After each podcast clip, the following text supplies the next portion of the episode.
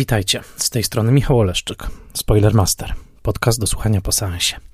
Witam Was w kolejnym odcinku podcastu, w którym opowiadam o kinie bez strachu przed spoilerami i zapraszam do posłuchania odcinka, jeżeli widzieliście już film, o którym mówię, ewentualnie jeżeli nie boicie się spoilerów. Ja nazywam się Michał Oleszczyk, jestem wykładowcą Wydziału Artes Liberales Uniwersytetu Warszawskiego, a misją tego podcastu jest popularyzacja wysokojakościowej wiedzy o kinie. Projekt powstaje po godzinach dzięki wsparciu społeczności zgromadzonej na patronite.pl. Jeżeli chcecie wesprzeć moją pracę przy tym podcaście, zapraszam na patronite.pl łamane przez Spoilermaster.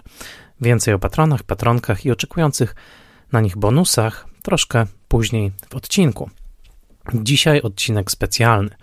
Zazwyczaj opowiadam o nowym filmie albo o filmie starszym w formule Spoilermaster Classic, ponieważ jednak niedawno miałem swoje 41 urodziny, a staram się zawsze jakoś zaznaczać ten moment także w podcaście. Pomyślałem o rodzaju sentymentalnego odcinka, który będzie jednocześnie odcinkiem niemalże archeologicznym. Pomyślałem mianowicie o powrocie do moich zapisków z lat, kiedy moja pasja filmowa dopiero się kształtowała, a w zasadzie z lat, kiedy na dobre wybuchła. Tak się składa, że nagrywam te słowa mm, siedząc przy swoim biurku i e, wy tego nie widzicie, ale mm, bardzo często, kiedy tutaj siedzę i pracuję nad podcastem, e, obok mnie jest stos filmowych książek, e, różnych zapisków, ulotek, pamiątek i od już bardzo wielu lat przygląda mi się z zakątka mojego biurka taki duży zielony zeszyt. Ten zeszyt w formacie A4 nabyłem będąc jeszcze w liceum i pewnego dnia, a już byłem wtedy zapalonym kinomanem, była to końcówka roku 1998, a zatem miałem 16 lat, postanowiłem spisać wszystkie filmy, jakie widziałem do tej pory. Usiłowałem sobie to przypomnieć z różnych seansów, seansów telewizyjnych i z tej pamięci spisałem wówczas około 600 filmów, po czym zacząłem spisywać filmy w tym dużym zeszycie ręcznie po każdym nowym obejrzanym filmie. Innymi słowy, założyłem taki notatnik i prowadziłem go dosyć konsekwentnie przez następnych 6 lat. Praktyka posypała się trochę w roku 2004, później długo jakoś do niej nie potrafiłem wrócić. Wracałem do niej, porzucałem ją ponownie. Obecnie jest tak, że prowadzę spis filmów, które oglądam już w Excelu, konkretnie w Google Docu, do którego mogę mieć dostęp i ze swojego telefonu, i ze swojego komputera. Są to oczywiście zupełnie inne czasy. Ale zajrzałem do tego zeszytu, a od dawna do niego nie zaglądałem i zorientowałem się, że ten następny rok, to znaczy rok 1999, to był rok hmm, chyba najbardziej intensywny w moim filmowym życiu. Byłem wtedy pomiędzy drugą i trzecią klasą liceum, ponieważ do liceum poszedłem, to jeszcze był model 8 plus 4, 8 klas podstawówki, 4 lata liceum. Do liceum poszedłem e, w 1997 roku, to było liceum imienia Stanisława Staszica w Trąskich Górach, a zatem rok 99 dokładnie przypadał na ten czas pomiędzy klasą drugą i klasą trzecią. E, pamiętam, że liceum pochłaniało bardzo dużo czasu. Poza tym, że to były te całodzienne lekcje, to jeszcze mieliśmy mnóstwo zadawane różnych zadań, trzeba się było uczyć na kartkówki. I z niejakim zdumieniem odkrywam i przypominam sobie, że pomimo tego ogromu, ogromu zadań, ogromu pracy, ogromu nauki, ogromu stresu także, ponieważ liceum było dla mnie czasem niesłychanie stresującym, że miałem czas, żeby obejrzeć 533 nowe filmy. I mm, postanowiłem zrobić eksperyment, y, zajrzeć do tego zeszytu razem z Wami. Podkreślę, że za chwilę zacznie się najbardziej eksperymentalny odcinek Spoilermastera, w którym przejdę przez cały rok 1999 film po filmie y, i będę starał się przypomnieć sobie, co to za filmy, jakie wrażenie na mnie zrobiły. Dodam też, że przy każdym tytule stawiałem ocenę od 1 do 6 i chcę wspólnie z Wami jakoś zrekonstruować ten niesamowity rok, który pamiętam jako rok takiego totalnego zanurzenia w kino. Rzeczywiście rok, w którym bardzo silnie zdałem sobie sprawę, że to naprawdę jest moja życiowa pasja i właściwie no każdą minutę, jeśli nie każdą sekundę poza szkołą poświęc poświęcałem właśnie na kino.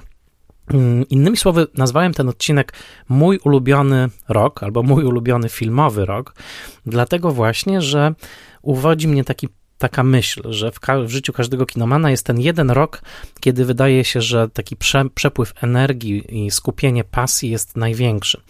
E, jest swoją drogą bardzo dobry film z Peterem Otulem pod tytułem Mój ulubiony rok, polecam, też go bardzo lubię, ale odkryłem w trakcie przygotowań, że zaskakująco wielu autorów napisało książki o swoich ulubionych latach albo o latach, które są oficjalnie uznane za jakoś bardzo produktywne w historii kina.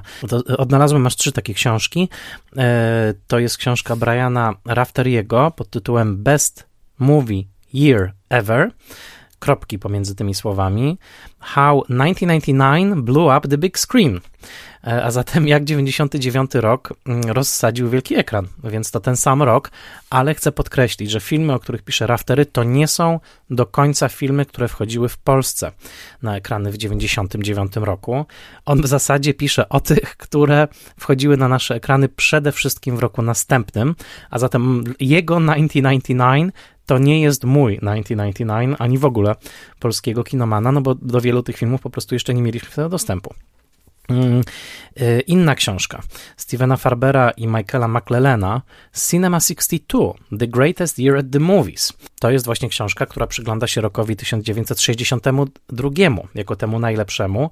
No i tutaj y, tytuły Lawrence Arabi, Cudotwórczyni, Zabić Drozda, Przeżyliśmy wojnę, Gypsy, Słodki ptak młodości, Najdłuższy dzień, Music Man, Co się zdarzyło, Baby Jane i wiele, wiele innych. Y, tutaj autorzy mm, stawiają tezę, że to właśnie rok 62 był najlepszy. Y, dosyć słynna jest książka Tomasa Hiszaka pod tytułem 1939, czyli 1939 Najwspanialszy rok Hollywoodu.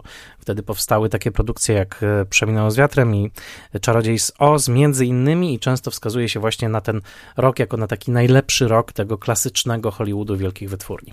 Ale podkreślam, dzisiaj nie patrzę jako historyk, tylko dzisiaj patrzę po prostu jako ja, jako Michał Oleszczyk, licealista, który kupił ów zeszyt i pracowicie, co ciekawe, zmieniając kolor długopisu co tydzień, tak żeby było widać te tygodnie i żeby było widać ile obejrzałem, zapisywał filmy. A zatem e, zapraszam Was na bardzo dziwny odcinek. Nie wiem, co się wydarzy. Chcę to bardzo wyraźnie powiedzieć. Nie wróciłem do tej listy przed nagraniem. Włączał, wyłączyłem rekord i zobaczymy, co się wydarzy. Nie sprawdzałem tych tytułów, nie przypominałem sobie, być może coś zupełnie przepadło w odmęcie dziejów. W każdym razie teraz biorę głęboki oddech i chciałbym z wami taką szaloną odyseję przez mój rok 1999 przejść. Mam nadzieję, że będzie to dla was ciekawe. Na pewno dla mnie jest to y, ekscytujące i nie mam pojęcia, co z tego wyjdzie. A zatem po wielu odcinkach Spoilermastera, które wymagały wielu przygotowań, tym razem postawiłem na coś zupełnie zaimprowizowanego, siedzę przy swoim biurku, czuję się trochę jak Chris o poranku, taki właśnie mm, radiowy mm, speaker. No i nadaję do Was jednocześnie z tym zeszytem mm, przed moimi oczami. Moje patronki i patroni też, e, co od razu tutaj mówię, e, dostaną pełny skan tego zeszytu. Nie w tym tygodniu jeszcze, bo nie chcę też im zaspoilować, ale patroni i patronki otrzymają taki dokument w postaci zeskanowanego całego tego zeszytu. Będą mogli sobie studiować też moje dziwne czasem oceny, bo z tego co pamiętam, e, te oceny bywały ekstremalne w tamtym czasie. No i nic, zaczyna się rok 1999, o którym także śpiewał Prince, który w książce mm, Rafteriego jest określony jako Best Movie Year Ever. Ja mam lat 17, chodzę do liceum, e, przeżywam raczej trudny czas w moim życiu, także związany z właśnie szkołą, stresem, e, z wieloma procesami psychicznymi, które wtedy e, w sobie wypierałem ale też działo się mm, dużo dobrego i na pewno mm, to, co dobre, jest odzwierciedlone w, mm, w tych filmach, może w tych ocenach. Zobaczmy. Idę razem z Wami. Idziecie razem ze mną? Chodźcie na tę podróż. Zobaczymy, co z tego wyniknie. Zaczyna się rok 1999 i teraz zaczynam ten szalony odcinek. Film numer 776. Rok przez całą dobę. Hmm. Pamiętam, że to był czarno-biały film rock'n'rollowy, chyba taki pokazujący po prostu występy wielu gwiazd rock'n'rolla. Zapisałem sobie tutaj Hayley, więc pewnie były piosenki Billa Haley'ego i pamiętam, że to był taki poranny seans telewizyjny, taki sobota, niedziela, e, program pierwszy lub drugi, może nawet w starym kinie. E, wystawiłem filmowi trójkę i nie pamiętam z niego nic obecnie. 777. Sabrina, film Sydneya Polaka. Remake filmu e, Billy'ego Wildera z 53 roku. Wystawiłem mu trójkę. Z tego co pamiętam, nadała go wtedy dwójka. E, Greg Kinnear e, i Julia Ormond wystąpili w, tej, w tym remake'u. Niewiele pamiętam z tego seansu, no ale się odbył. Numer 778. Elza z afrykańskiego buszu. U, to pamiętam. Tak, to jest film pod tytułem Born Free. Od razu mówię, w tym zeszycie mam zapisane tylko polskie tytuły, nie mam żadnych innych danych, ale to pamiętam. To był film... E, mm, takich, może nawet disneyowski, nie wiem czy był wyprodukowany przez Disneya, ale jeden z tych filmów e, o dzikiej przyrodzie e, z lat 60., zresztą chyba dostał Oscara za piosenkę, z tego co pamiętam. Mm, I i tyle pamiętam. Chyba ktoś, bohaterka zaprzyjaźniała się z lwem. Wiem, że miałem już wtedy książkę zakupioną w Empiku e, Przewodnik Leonarda Maltina po kinie. I tam przeczytałem, że film był panoramiczny w oryginale. Oczywiście w telewizji polskiej był przycięty po bokach. Mm, wersja Letterbox była zmieniona na wersję e, Pan and Scan. Mm, I tyle pamiętam. No to lecimy dalej. Numer 779, a teraz coś z zupełnie innej beczki. Bezlitosna trójka dla, o ile pamiętam, sketchowego filmu Montego, Monty Pythona. Z latami zdecydowanie bardziej polubiłem ten humor. E, 780 Gra Pozorów. U, piątka. To transgresyjna piątka dla filmu Nila Jordana. Pamiętam, że był nadany chyba w sobotę w TVP wieczorem późnym.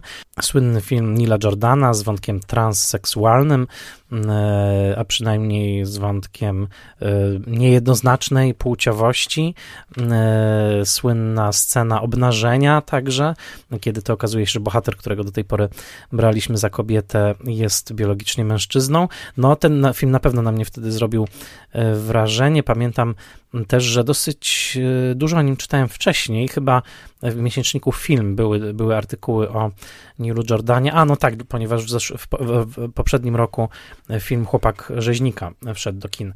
No to tutaj już byłem przygotowany na te jordanowskie transgresje. Odwracam stronę, lecimy dalej. 781. Konwój Pacha. Tylko trójka dla tego filmu z Christem Christophersonem i Ali McGraw. Dlaczego? No teraz mi się nie wydaje, żeby to był jakiś wybitny film, mm, ale nie pamiętam już za bardzo okoliczności jego oglądania. 782.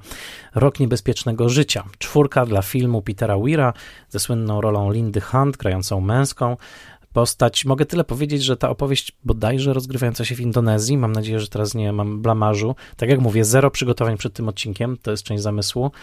E, pamiętam, że w ogóle nie rozumiałem o co tam chodzi, jeżeli chodzi o to geopolityczne tło, ale pamiętam, że duże wrażenie zrobiła na mnie muzyka. To był też czas, kiedy ten film był dosyć często nadawany w telewizji satelitarnej TNT w wersji panoramicznej. Co prawda, ja tej telewizji nie miałem, ale pamiętam, że moja sąsiadka Ala, pozdrawiam ją, miała.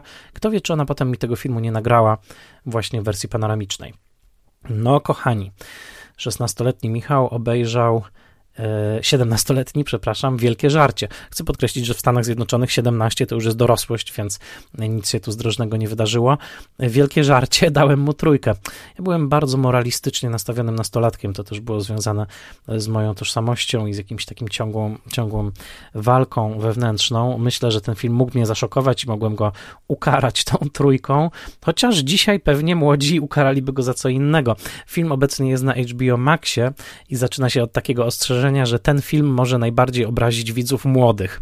To e, ostrzeżenie dodane obecnie e, i, i, i chyba tak, tam jest dużo transgresji, których współczesna kultura e, taka o nastawieniu równościowo-purytańskim chyba by jednak nie zniosła.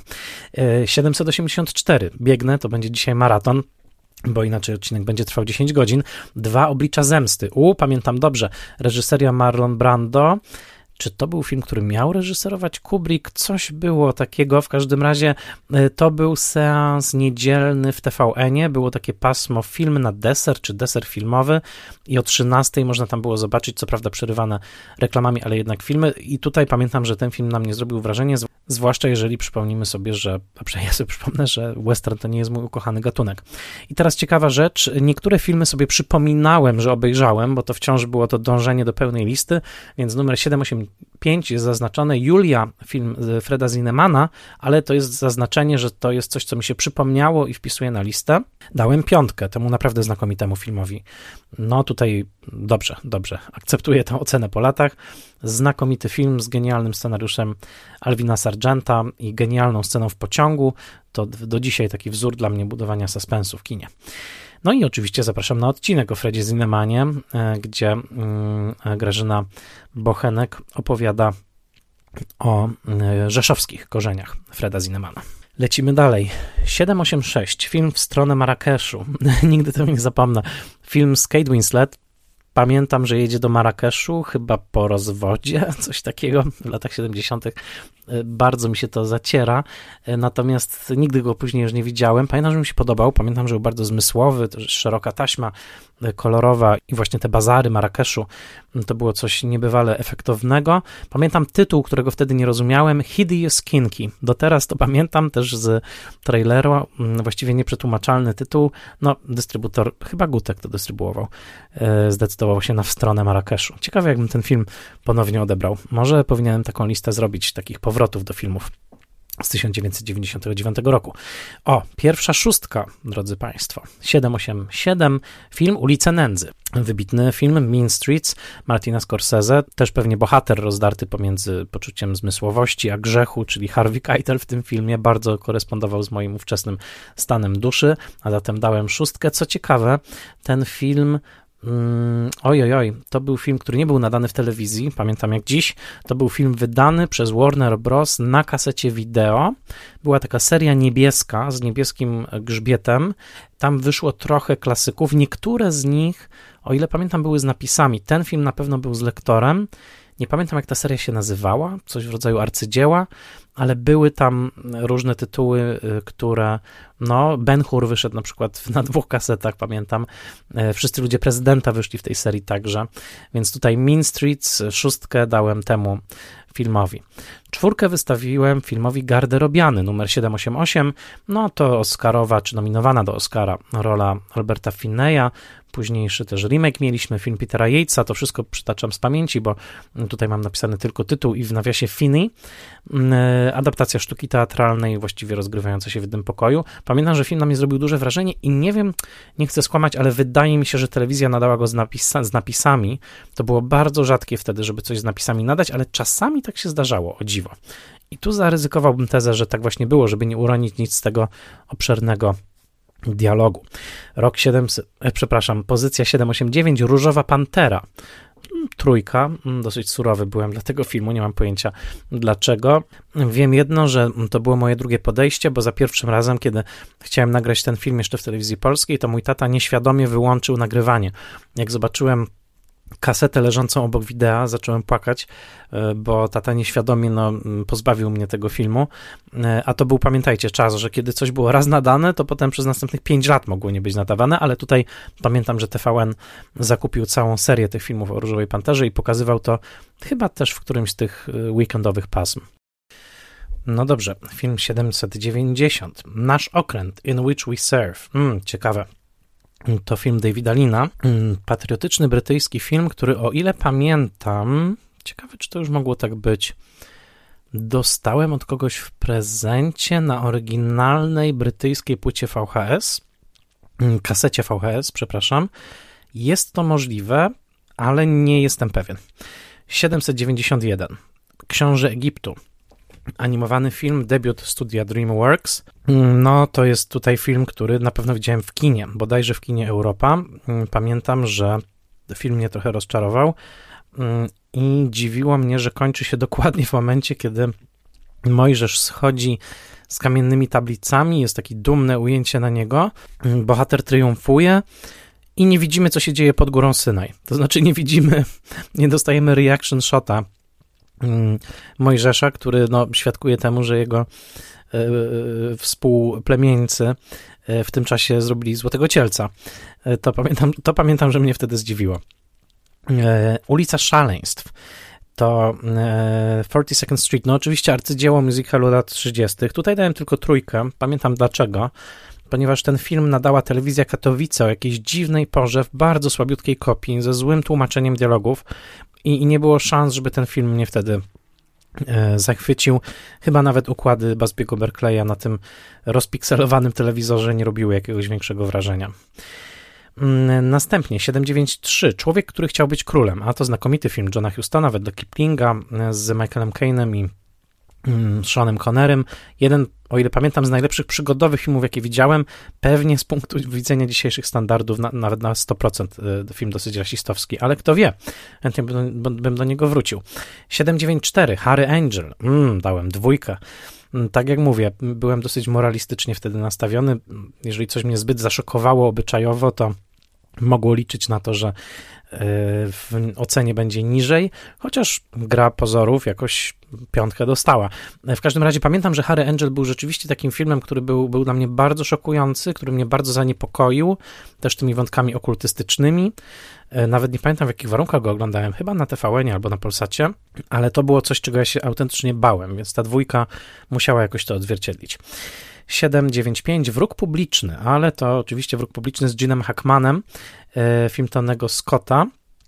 I pamiętam, że widziałem go w kinie Europa w Tarnowskich Górach i że odczytałem aluzję do filmu Rozmowa Kopoli, ponieważ w pewnym momencie bohater Hackmana pokazuje dowód osobisty, a tam jest stare zdjęcie właśnie z filmu Kopoli. A ja już wtedy ten film bardzo uwielbiałem. 796. Cowboy i Dama. Pamiętam, że był to film z Garym Cooperem, to już tu zapisane, i pamiętam, że był w Perłach z Lamusa, że przedstawiali go Raczek i Kałużyński i tyle, nic więcej nie pamiętam. 797, dwa muły dla siostry Sary. Pamiętam, że był to film z Shirley MacLaine i Eastwoodem, to mam tu zapisane. O ile pamiętam, wyreżyserował go Don Siegel i chyba widziałem go na Polsacie, komedia o e, zakonnicy, ona się potem okazywała fałszywą zakonnicą, o właśnie transportowaniu tych mułów. Bardzo słabo pamiętam. 798. To może zdarzyć się każdemu. A, to bardzo dobrze pamiętam ten film. To oczywiście e, It Could Happen to You, chyba tak się nazywało po angielsku. E, czy It Should Happen to You. W każdym razie to jest film George'a Cukora z bardzo dobrą rolą bodajże Judy Holiday, chyba, która wykupuje na Columbus Circle w Nowym Jorku wielki banner z napisem Gladys Glover. To pamiętam do dzisiaj, mimo że tego filmu dalej nigdy potem nie widziałem. Ale ona wykupuje e, właśnie billboard ze swoim nazwiskiem Gladys Glover po to, żeby zwrócić uwagę Nowego Jorku na siebie. Nikt nie wie, co ten billboard znaczy, ale rzeczywiście udaje jej się i ta uwaga jest zwrócona. To taki przedwarholowski film, który pokazuje, że każdy może mieć swoich 5 minut sławy. 799. Ukryte pragnienia. Trójka dla zmysłowego filmu Bertolucciego ale też, o ile pamiętam, ten film był dosyć nudny, chociaż kto wie, po latach może powrót do Stealing Beauty, jak dobrze zapamiętałem. Wiem, że pokazał ten film Polsat, to pamiętam. 800. Błękit nieba. U, to Blue Sky, film Tonego Richardsona z Jessica Lang, za który dostała Oscara za rok 94. E, I pamiętam, że ten film mi się bardzo podobał. E, portret mm, alkoholiczki, e, jej pery perypetii miłosnych. Do końca nie pamiętam, gdzie to się dzieje, jak w Teksasie chyba, ale pamiętam bardzo intensywną tę rolę właśnie Lang. Niektóre filmy naprawdę, jak widzicie, zacierają się w mojej pamięci po tych dwudziestu prawie pięciu latach. 801, Mściciel z Larami. No tak, to jeden z tych mm, westernów Antonego Mana z Jamesem Stewartem, trójka. Przypomniała mi się Burza, to jest film Mazurskiego, tylko troszeczkę inspirowany Szekspirem, a zatem wpisałem to jako film przypomniany. Tutaj Brazil 803, czwórka tylko dla filmu Gilliama, który obecnie uwielbiam, zrobiłem nawet o nim odcinek. 804, Ślicznotka Louis Mala, trójka. No to był też szokujący dosyć film, zresztą dzisiaj bardzo niesławny. Odsyłam do dokumentu na Disney Plus o Brooke Shields, ale film uważam jest bardzo dobry. Mm, e, teraz widziałem go jakieś dwa lata temu. Jest lepszy niż, niż zapamiętałem, pomimo tego całego obyczajowego kontekstu. 805 Joe Black, film z Bradem Pittem grającym śmierć przychodzącą do Antonego Hopkinsa. Dałem dwójkę i ten film zasłużył na to. Trzy godziny, pamiętam, 181 minut. Wynudziłem się w kinie. Pomysł tak naprawdę na uroczą komedyjkę w rodzaju awantury w zaświatach, rozciągnięty do trzech godzin, zupełnie nie wiem po co. 806 TVN nadaje dalej kolejne części Różowej Pantery i pojawia się film Inspektor Clouseau. W oryginale A Shot in the Dark. Co ciekawe, pamiętam do teraz, nie czytam tego z zeszytu, w przewodniku Maltina ten film miał cztery gwiazdki, czyli maksimum.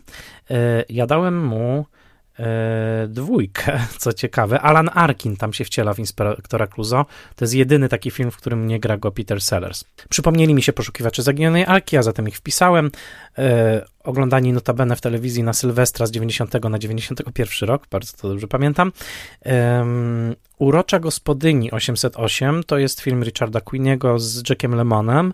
E, komedia, o ile pamiętam, tak, e, Kim Nowak też tam występuje coś z, takim, z taką czarną komedią. Pamiętam, że ona morduje ludzi.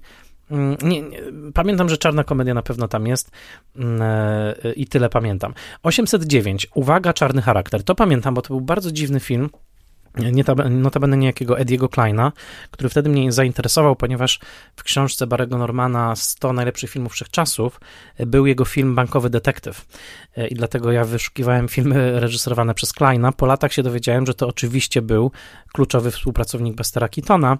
Odsyłam do mojego odcinka o Keatonie i w tym filmie także Keaton wystąpił. To była taka bardzo ciekawa i postmodernistyczna wręcz parodia Wodewilu. E, I godzina projekcji i, i, bardzo taki samoświadomy film, jeżeli chodzi właśnie o parodię wodewilowych konwencji. Chętnie bym go zobaczył jeszcze raz. W oryginale to też pamiętam do teraz. Film nazywał się Villain Still Pursued Her.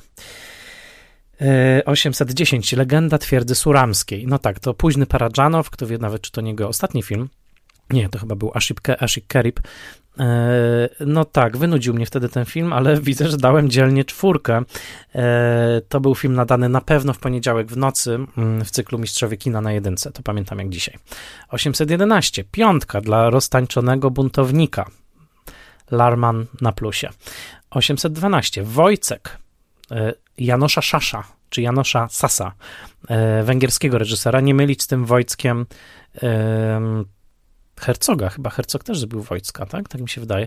W każdym razie dałem trójkę temu Wojckowi, nie pamiętam z, niemu, z niego absolutnie nic. 813, Niepokoje wychowanka Torlesa, czwórka. No, pamiętam, to było w cyklu Kocham Kino na dwójce, yy, film Schlendorfa. Yy, film zrobił na mnie duże wrażenie poprzez pokazanie szkolnej przemocy. 814, Dwoje we mnie. Dwójka? Co? Michał, zwariowałeś? Świetna komedia ze Steve'em Martinem. Co ci się tam nie spodobało? Myślę teraz szybko, czy. Nie wiem, nie mam zielonego pojęcia. Lily Tomlin, Steve Martin, film jest świetny. Michał, daj spokój. O ile pamiętam, był na RTL 7 i moja sąsiadka mi go nagrała. 815. Masaż całego ciała. Uuu, bardzo perwersyjny film, tak naprawdę nie, ale dużo na gości. E, Teresy Russell zwłaszcza. Film w reżyser Nicolasa Rega. Pamiętam, to jest jego telewizyjny film. Właściwie taka sztuka teatralna, trochę w rodzaju e, sauny. Była chyba sauna w Polsce, nie wiem, Feliksa Falka czy kogoś dzisiaj może być dużo e, nieprawdziwych informacji w tym odcinku, bo e, eksploruję własną pamięć. No dałem czwórkę, ciekawe. 816, Camelot. Dałem czwórkę, to musical z 67 roku, zwane są Redgrave. If you would take me to the fair and you deliver what you promised, ta da dam dam dam ta da dam to the fair. Sir Gilligan. Do teraz pamiętam, słuchałem potem tych piosenek mnóstwo razy, chociaż film jest raczej średniawy. Wiem, że obecnie Camelot jest na nowo wystawiony na Broadwayu. 817. Zło jest dobrem. Pamiętam. Right is wrong. Film Richarda Brooksa. E, taka hmm, satyra na media, satyra na telewizję. Coś trochę w rodzaju sieci telewizyjnej Lameta, tylko bardziej dzikie, bardziej nieokiełznane, z Seanem Connerem. I tyle pamiętam. 818. Różowa Pantera kontratakuje. Nie pamiętam, która to część. Strikes Back pewnie, ale dałem trójkę. 819. Pepe La Moco. U, świetny film, bodajże Juliana de Viviera, oczywiście z Żanem Gabenem. Piątka. To, to jeden z najlepiej opowiedzianych filmów, jakie widziałem. Pamiętam całkowite zanurzenie przez te półtorej godziny.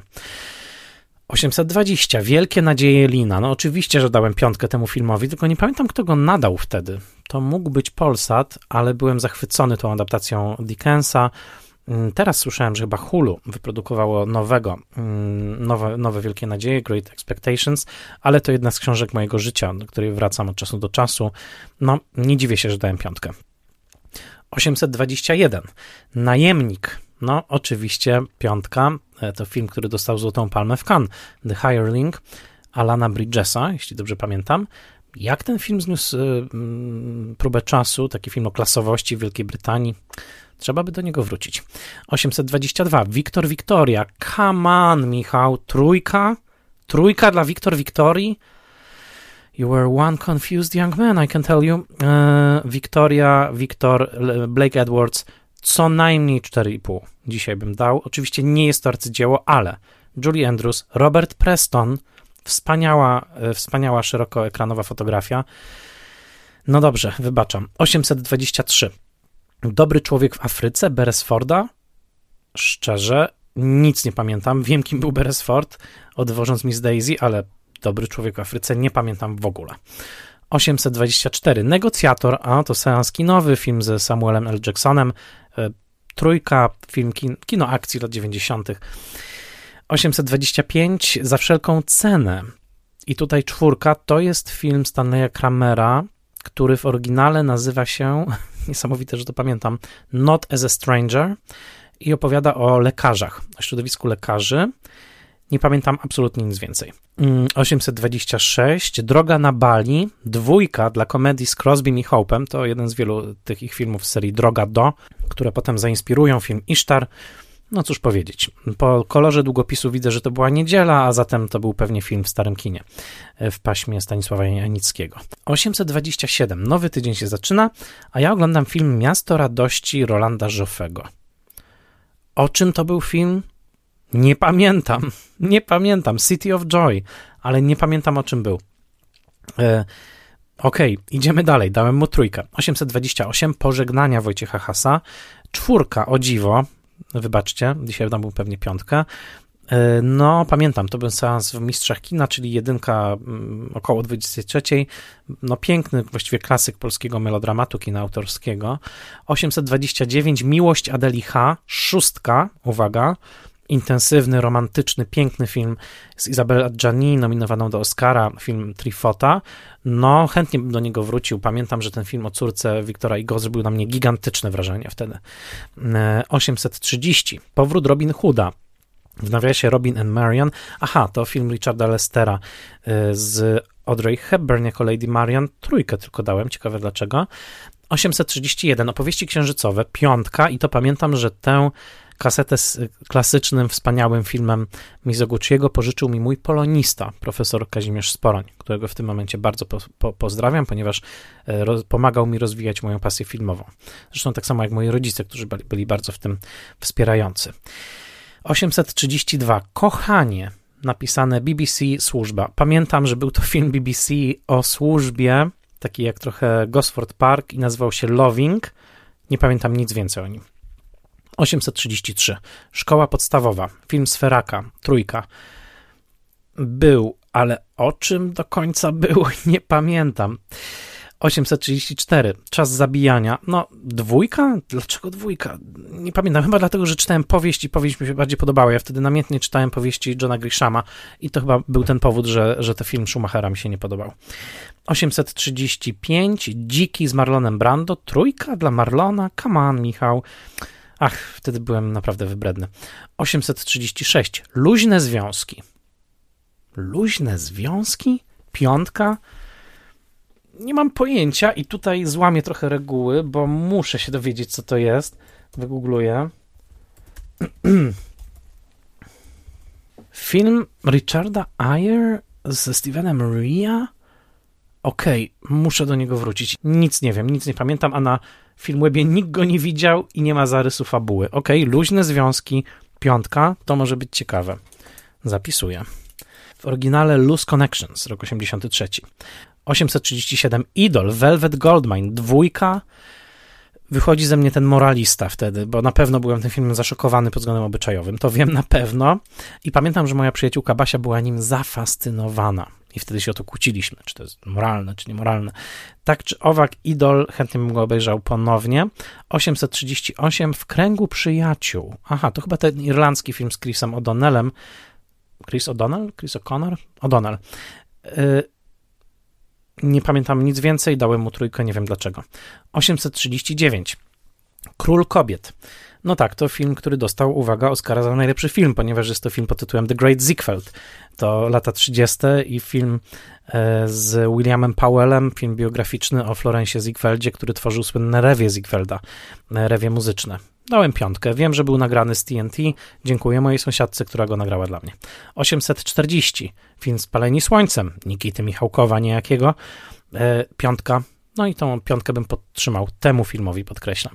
841. Złoto McKenny. Peck i Sharif. Czyj to był film?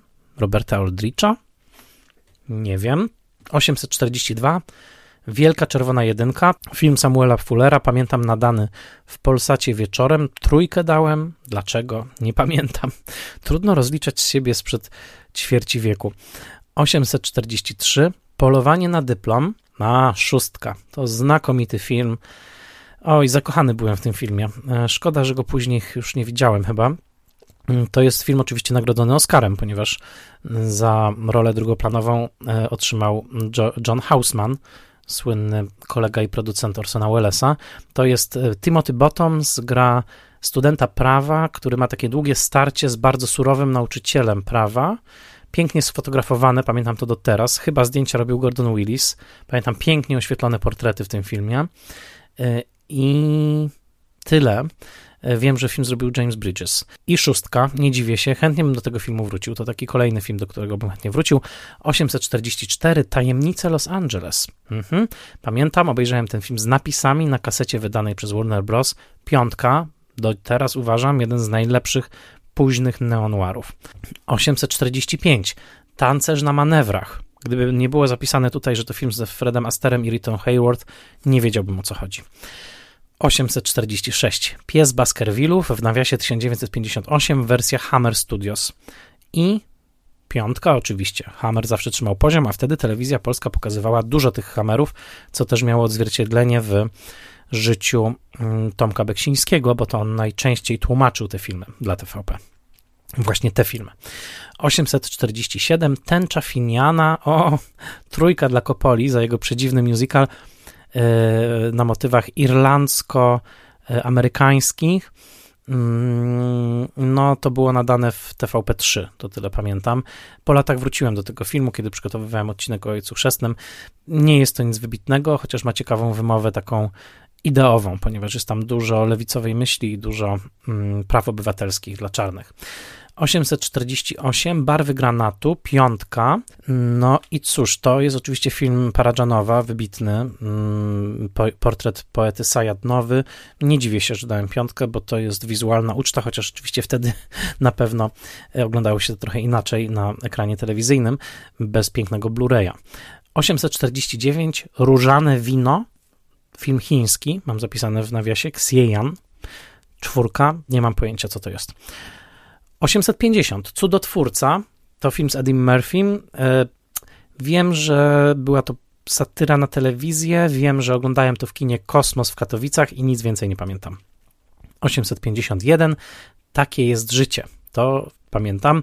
To film Blake'a Edwardsa z Jackiem Lemonem i Julie Andrews. Taka jego późna, z lat 80., familijna komedia, właściwie komediodramat, zupełnie niezwiązany z jego slapstickowymi filmami. 852, piątka dla filmu Ewa chce spać. Czy muszę coś więcej tłumaczyć? Cudowny, jeden z najpiękniejszych polskich filmów. 853, Poranek żywych trupów, szóstka, brawo. George Romero, Dawn of the Living Dead, arcydzieło satyry antykapitalistycznej. 854. Płytki grup danego Boyla, czwórka. Hmm, myślę, że bym dzisiaj lepiej ocenił.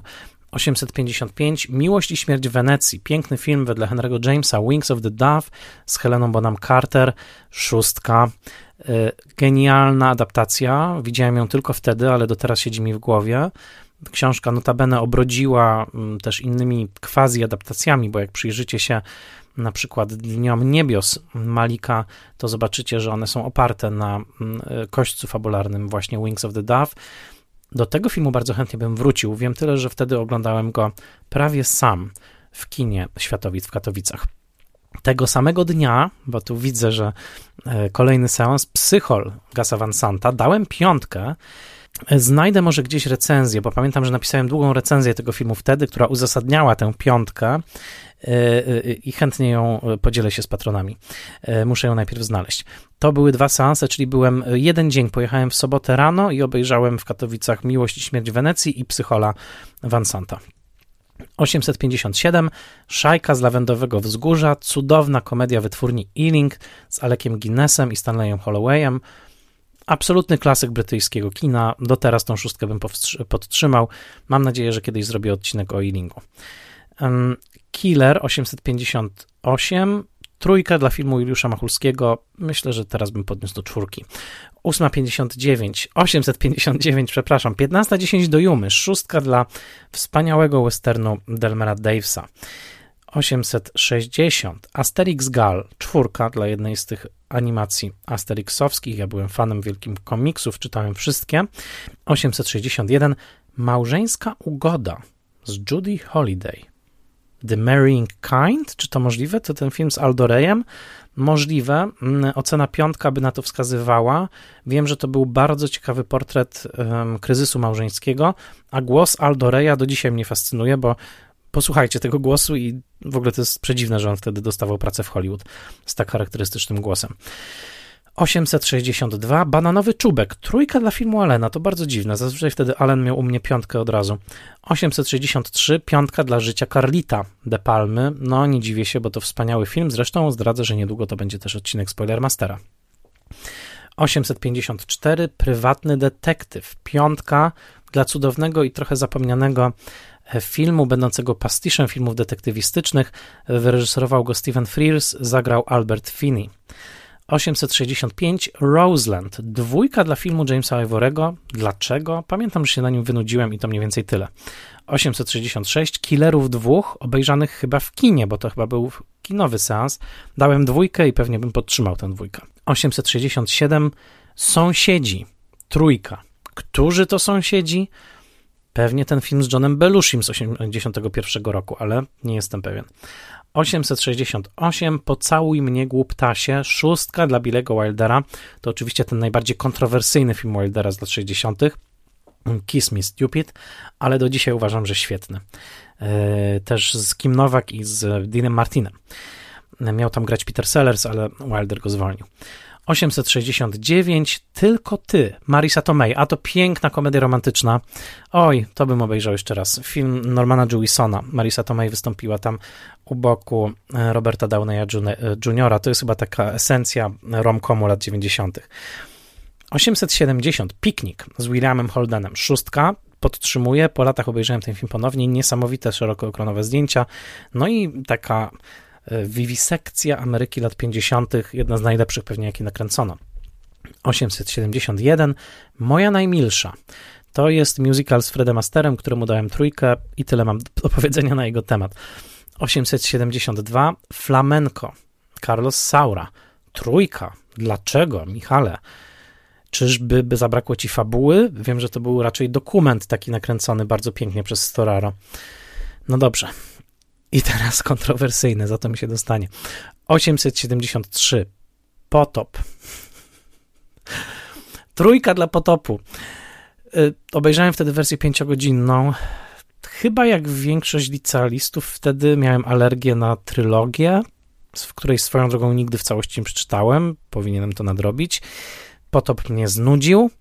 Po latach ten film doceniam. Myślę nawet, że przynosi mi dużo frajdy. Wtedy gwoli historycznej ścisłości dałem mu trójkę. 874. Poeta Country Music, dwójka. To film Alana Rudolfa. Pamiętam, że po latach przeczytałem recenzję tego filmu pióra Pauline Kael. Ona była nim zachwycona, a ja byłem taki surowy. 875. Glenn Gary Glenn Ross. Piątka dla wybitnego scenariusza Davida Mameta. Ach, jakie tam są dialogi. 876, Trzy oblicza Ewy, to film chyba, za którego Oscara dostała Joan Woodward. Trójka, jak tytuł sam wskazuje. 877, Długo i Szczęśliwie, Ever After. Pamiętam, że ten film się bardzo podobał, widziałem go w kinie, dostał piątkę, Drew Barrymore i przepisane współcześnie e, wątki Kopciuszka. Chciałem powiedzieć Kościuszki. Nie, Kopciuszka. Następny film to jeden z wczesnych filmów Pixara, dawno temu w trawie. Dałem mu trójkę? Hmm, chyba tylko przez porównanie z Toy Story. 879, nagle zeszłego lata. A, no tak. Oj, oj, oj, adaptacja Tennessee'ego Williamsa, w której, jakby to powiedzieć, Suddenly Last Summer, Suddenly Last Summer, Cousin Sebastian was walking down the street. E, ogólnie rzecz biorąc, chodzi o to, że Katrin Hepburn ma homoseksualnego syna, którego pożarli jego młodzi, być może nawet nieletni kochankowie w jakimś zapomnianym kraju Ameryki Południowej i Elizabeth Taylor pomaga pomaga, przepraszam, Katrin Hepburn odkryć to, ten fakt tego, tego ludożerstwa. To tylko Tennessee Williams mógł wymyślić. E, e, pamiętam żart Billy'ego Wildera, który powiedział, że na ten film nikt nie pójdzie, ponieważ obraża e, wegetarian. Nie, ponieważ obraża kanibali. 880 e, chłopak rzeźnika, a to tutaj chłopak rzeźnika, czyli tamta gra pozorów była chyba w, w fazie przygotowania do filmu Jordana. Dwójka? Hmm, musiałbym go zobaczyć jeszcze raz. Być może, że tu wchodził ten element szoku. Jeżeli coś mnie wtedy bardzo zaszokowało, tak mną wstrząsnęło w negatywny sposób, to, to czasami to się odbywało w odbijało w ocenach. 881. Pukać do każdych drzwi. Nicolas Ray. Trójka. Pamiętam, że to film z Bogartem, ale nie pamiętam już o co chodziło. 882, co się wydarzyło w Madison County. Szóstka, oczywiście przepiękny melodramat. Eastwood i Meryl Streep. Ach, to nie dziwię się, że tę szóstkę wtedy dałem. Pamiętam, że był to sobotni seans na TVP1. 883, telefon Battlefield 8, Battlefield 8, czyli to był tydzień z Elizabeth Taylor. E, dwójka, nie dziwię się, bo jest to fatalny film. E, to jest akurat dosyć znany fakt, że Elizabeth Taylor dostała trochę takiego Oscara z litości za ten, za ten film. E, odsyłam do mm, wielu artykułów na ten temat. W każdym razie dwójka się należała temu filmowi. Teraz Blade Wieczny Łowca. Zero. Ocena zero.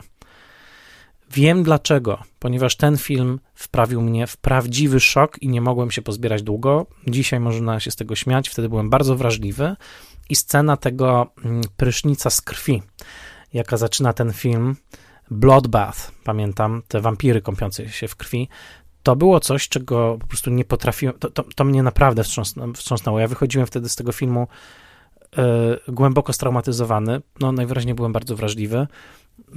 Jeszcze nie widziałem opowieści niemoralnych Borowczyka i sceny z Palomą Picasso, więc tak, to było coś, co mnie bardzo zaszokowało. 0, 0, 885, pan Wołodyjowski, 2, o Jezu, nie, nie będę tego komentował. To jest lepszy film niż dwa, ok? 886. Złota Salamandra. Film Ronalda Nima z Terencem Howardem, Trevorem Howardem, przepraszam, dwójka. Zapomniałem, to jakiś film kryminalny. 887. Śmiertelny rejs. Deep Rising. Napisałem w nawiasie Węże. Tak, to film o śmiertelnych wężach. E, byłem na wagarach, chyba jedyny raz w życiu byłem na tym filmie, byłem sam w kinie Europa. Zresztą widać, to był poniedziałek, bo widać, że to pierwszy film w tygodniu. Nigdy nie byłem tak zaszokowany, ale w tym razem, no znowu dałem jedynkę, czyli chyba w negatywny sposób. E, to był świetny seans, znaczy dobrze się bawiłem, a z drugiej strony jakoś czułem, że coś jest nie okay z tym. Nie, nie umiem tego opisać teraz. W każdym razie pamiętam, jak przez salę balową nagle przebiega struna, która wszystkich przecina na pół. I wszyscy są, roz, e, po prostu roz, rozklejają się dosłownie na naszych oczach. Świetny pomysł na początek filmu, ale film to nie był dobry film. Chyba, chyba na tą jedynkę, no nie wiem, czy na jedynkę zasłużył, ale może na trójkę. 888. Chłopiec z zielonymi włosami, to film Lozeja. Nie dziwię, że dałem 3. On chyba był w ogóle na dosyć efemerycznej stacji, jaką był Polsat 2, z tego co pamiętam. 889 Ruth Antoni 1 nie mam pojęcia, co tu się wydarzyło. To był film, który dostał Oscara, holenderski film. co, o co chodziło? Może znowu coś obyczajowego mogło mnie zaszokować. Wiem, że film był mm, w cyklu Kocham Kino, to pamiętam. 890, Major Dandy, szóstka. No to mocarny film Pekinpacha. Jeden z jego najlepszych, chociaż bardzo okaleczonych. 891 Naga Dusza. I tutaj jest taki dziwny przykład, że właśnie niektóre filmy były bardzo dosadne erotycznie, E, i dostawały u mnie jeden, a niektóre były też bardzo dosadne i dostawały piątkę. I ten film dostał piątkę na przykład. Pamiętam, to był film Katrin Hardwick, chyba tak się nazywała ta reżyserka, mm, o takiej kobiecie eksperymentującej z seksualnością w jakieś takie niebezpieczne różne sposoby w Londynie. Ale pamiętam, że ten film spodobał mi się, że, że pamiętam, że byłem pod jego dużym wrażeniem. Znowu, musiałem jeszcze raz obejrzeć, ale ma piątkę. 892 Ronin dostał czwórkę. E, myślę, że to może być przytoczone jako, na do, jako dowód w moim procesie, jako nieudolnego krytyka. Ten film jest o wiele lepszy niż czwórka. Poza tym ma fantastyczną scenę wyścigu samochodowego Hello, 893. Namiętni przyjaciele, David Lean, czwórka. No to taki czwórkowy Lean faktycznie. 894. E, skradzione pocałunki Trifota, trójka. Hmm, teraz by było lepiej. E, to kontynuacja przygód Antoana Duanela. 895, Popioły Wajdy, szóstka, no pięknie. Wiem, że to było nagrane z telewizji Polonia. E, no film rzeczywiście mocarny, chociaż ma tę straszliwą scenę z koniem, która w nowych wersjach jest wycięta. 896, Piękny i Zły, to film nagrany przez TNT, film Vincentego Minellego. E, no cóż mam powiedzieć, portret Hollywoodu, trochę podobny do bulwaru zachodzącego słońca, ale dzisiaj bym podniósł co najwyżej na piątkę po ponownych seansach. 897, Biedroneczko, Biedroneczko, czwórka dla Kena Loacha i to taki czwórkowy Loach. To nie jest żadne jego wybitne dzieło. Pamiętam, że film był pokazany w Kocham Kino, czyli w paśmie wtorkowym z, z Tadeuszem Sobolewskim i Grażyną e, Torbicką. 898, no i tutaj Michał, Michał, oszukujesz, ok? Oszukujesz, chłopie, znam cię. E, to, ta trójka, która tu widnieje, nie odzwierciedla tego, co wtedy o nim myślałeś. No to było raczej, że tak to była autocenzura, ta trójka, ponieważ byłem zafascynowany filmem Zakochane Kobiety. Nie, bardzo, bardzo byłem za, zafascynowany i poruszony sceną nagich zapasów pomiędzy Alanem Batesem i Oliverem Reedem, to wiem na pewno, ale w ogóle ten film bardzo, bardzo mnie poruszył na wielu poziomach. Obecnie jest nawet na liście moich najlepszych filmów wszechczasów, więc y, czasami oceny bywają listkiem figowym, żeby nie przyznać się do czegoś przed sobą. Pamiętajmy, że czasami też tak bywa. 899, Halloween 20 lat później, dwójka, no może bym na trójkę podniósł. To był pierwszy Halloween, jaki widziałem w kinie, bo Wtedy zresztą film się kończył odrąbaniem głowy Michaela Myersa. Oczywiście potem było mnóstwo kolejnych Halloweenów. Jamie Lee Curtis do teraz z tej serii głównie spłaca chyba swoje e, posiadłości. 900 e, Powinowactwa z wyboru to adaptacja e, adaptacja mm, Goethego, wyreżyserowana przez braci Tawianich. Jedziemy dalej. 901 Navajo Joe Spaghetti Western Sergio Corbucciego trójka. 902, Najdłuższy Yard, Robert Aldrich, trójka. Mm, filmy sportowe, zwłaszcza o sportach, o których nic nie wiem, jak tutaj e, futbol amerykański, niekoniecznie mnie wtedy kręciły. 903, Noc Iguany, to chyba jakiś przegląd Tennessee'ego Williamsa. E, pamiętam na TNT, trójka, ale chyba dlatego też, że dużo nie zrozumiałem z tej angielszczyzny. 904. Życie jest piękne. Roberto Beniniego, piątka, piękny seans w kinie Światowit w Katowicach. Do teraz pamiętam, byliśmy całą rodziną, z rodzicami i moim bratem, który pamiętam, że pięknie ten film zinterpretował, jak wracaliśmy. Potem e, kupiłem płytę z muzyką Nikoli Piowianiego i moja mama powiedziała, że to jej ulubiona melodia filmowa wszechczasów. 905. Zaklinacz deszczu. The Rainmaker ale nie film Coppoli, tylko film z Catherine Hepburn z 56 roku. Trójka to jakaś straszna ramota, z tego co pamiętam. 906 cudzymi rękami. O, to był bardzo fajny seans, mimo że dostał trójkę. Pamiętam to bardzo dobrze, bo to było późną nocą, chyba w niedzielę. Eee, nie, to był początek tygodnia. W każdym razie pamiętam, że włączyłem ten film bardzo późno na wideo. I pamiętam, że wtedy miałem taki moment takiego, takiej błogości. Dokładnie pamiętam, że pojawia się ten tytuł Murder by Proxy i pomyślałem, jakie to jest fajne że kręcą mnie te czarno-białe filmy. Chyba wtedy tak sobie samoświadomie zdałem sprawę z tego, jaka jest moja życiowa i filmowa pasja. 907. Kot z Żanem Gabenem i Simon Signore. Przeszywająco śmieszny i smutny portret starego małżeństwa. Y, no to taki mały klasyk kina francuskiego lat 70. I teraz tadam, tadam, tadam. 908. Cienka czerwona linia. Pierwszy seans z bodajże pięciu czy sześciu, na jakie się wybrałem, arcydzieła Malika, które koniec, końców zajmie trzecie miejsce na mojej liście wszechczasów. No reszta jest historią. Ten, na ten film wróciłem. Ten pierwszy seans, pamiętam, był bodajże we wtorek, w środku tygodnia w każdym razie, w kinie Panorama w Chorzowie, na niewielkim ekranie. Potem do kina Europa wracałem jeszcze co najmniej cztery albo pięć razy, żeby ten film zobaczyć. Chyba cztery. Reszty możecie posłuchać w odcinku Top 10. Ale tak, to był ten moment. 909, Ostatni Zachód Słońca, Robert Aldrich. No, jakaś seria Aldricha wtedy była, ale dałem tylko trójkę. Nie pamiętam dokładnie tego filmu. 910, Ulubieńcy Księżyca. Ten film Joselianiego był pokazany w Kocham Kino, dałem mu czwórkę, nie pamiętam o nim więcej. 911 przypomniało mi się, że widziałem Szachowe Dzieciństwo, czyli film o szachiście e, Searching for Bobby Fischer, dałem mu piątkę. 912 Dzieci Natury Friedricha Tora Fredriksona. Przez moment panowała moda na tego islandzkiego twórcę, potem jakoś zaginął. Ja dałem filmowi czwórkę. 913 Zakochany Szekspir. Dałem trójkę i miałem rację. To jest film na trójkę. E, zauważcie, jaki to jest sezon. Cienka Czerwona, Zakochany Szekspir. E, e, no tak, pamiętam, to widziałem na seansie w kinie Kosmos w Katowicach. Nie podobał mi się, do dzisiaj mi się nie podoba. 914. Gorzej być nie może, obejrzane w kinie Europa w Tarnowskich Górach. Czarna komedia pod tytułem Very Bad Things. Dystrybutor wyraźnie wykorzystał popularność filmu Lepiej być nie może i nazwał go Gorzej być nie może. Paru chłopaków um, za bardzo baluje w Vegas jest to taki hangover przed hangoverem, czyli Cats Vegas bez Cats Vegas. Miłosne wybory 915, film z Giną Davis, komedia polityczna. Nie pamiętam wiele, wiem, że potem słuchałem jej e, autobiografii i podobno miała beznadziejny czas na planie tego filmu. 816, Powódź, Hard Rain, a to film oczywiście producentów Speeda, Dałem mu dwójkę i zasługiwał na dwójkę. 917. E, Zimny dreszcz. Fredrik Thor Fredriksson. E, część mody na Fredriksona.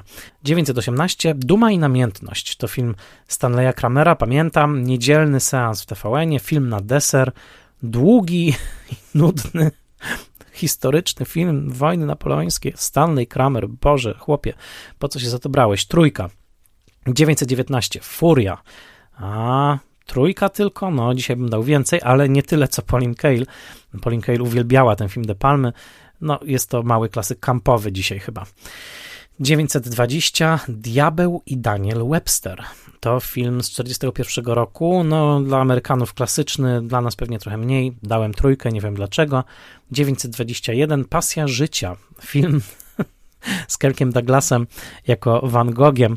Pamiętam, że moja przyjaciółka Basia wtedy w liceum uwielbiała sztukę, interesowała się historią sztuki i nienawidziła tego filmu. Mówiła, chodzi, biega, to ucho, ta scena, jak trzyma dłoń nad świeczką, to wszystko jest takie głupie. Basia chyba miała rację, to, to, ten film nie ma wiele wspólnego z prawdziwym Van Gogiem, ale pamiętam, że to było nagrane z TNT i dzięki temu to była wersja panoramiczna i bardzo mi się podobała wizualnie, bardzo. 922 czwórka dla krajobrazu po bitwie Andrzeja Wajdy. Ach, ten nieprzejednany krytyk Michał Oleszczyk, lat 17, dał tylko czwórkę krajobrazowi po bitwie. Dzisiaj pewnie bym dał piątkę, ale nie uważam, żeby to było arcydzieło. 923, wstrząsający film Goście Eli Kazana, dałem piątkę. Nie wiem, czy bym go obejrzał jeszcze raz. To jest przerażający film, wygrany na podobnej nucie co Nędzne psy Pacha. 924 bez znieczulenia Andrzeja Wajdy. Tym razem krytyk Michał Oleszczyk, lat 17, postanowił dać piątkę. Bardzo ładnie. 925. Nadzieja przychodzi o świcie.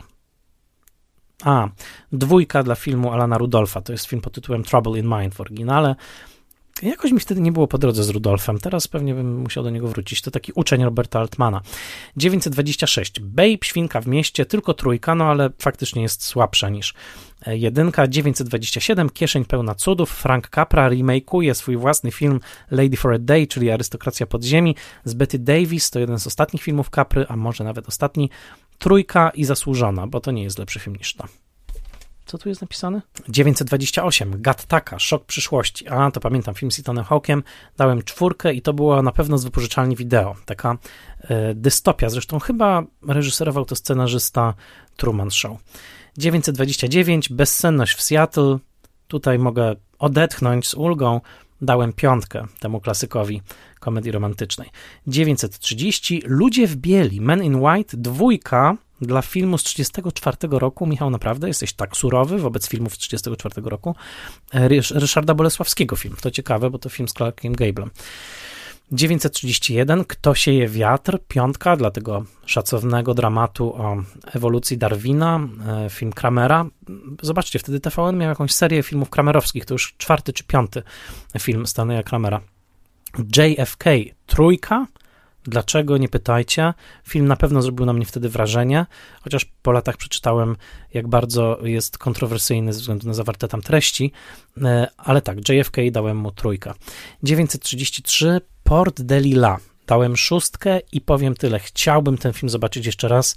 Pamiętam, że byłem nim zachwycony. To jest film René Claira z 57 roku, który tak mnie wtedy wzruszył, że się popłakałem. I już nie pamiętam za bardzo o czym był, ale uwiódł mnie całkowicie i pamiętam to wrażenie po tym filmie, Port Delila. Bardzo bym chciał do niego wrócić. 937, nie, 934, Dziewczyna Piętaszek. I tu jestem dumny. Hawks, dałem szóstkę. Rozpoznałem już wtedy, że to jest coś wybitnego. 935, Piękność na sprzedaż, znowu Bolesławski, pamiętam, TVP kupiło całą serię, dałem trójkę, Beauty for Sale. No nie były to jakieś najwybitniejsze hollywoodzkie filmy.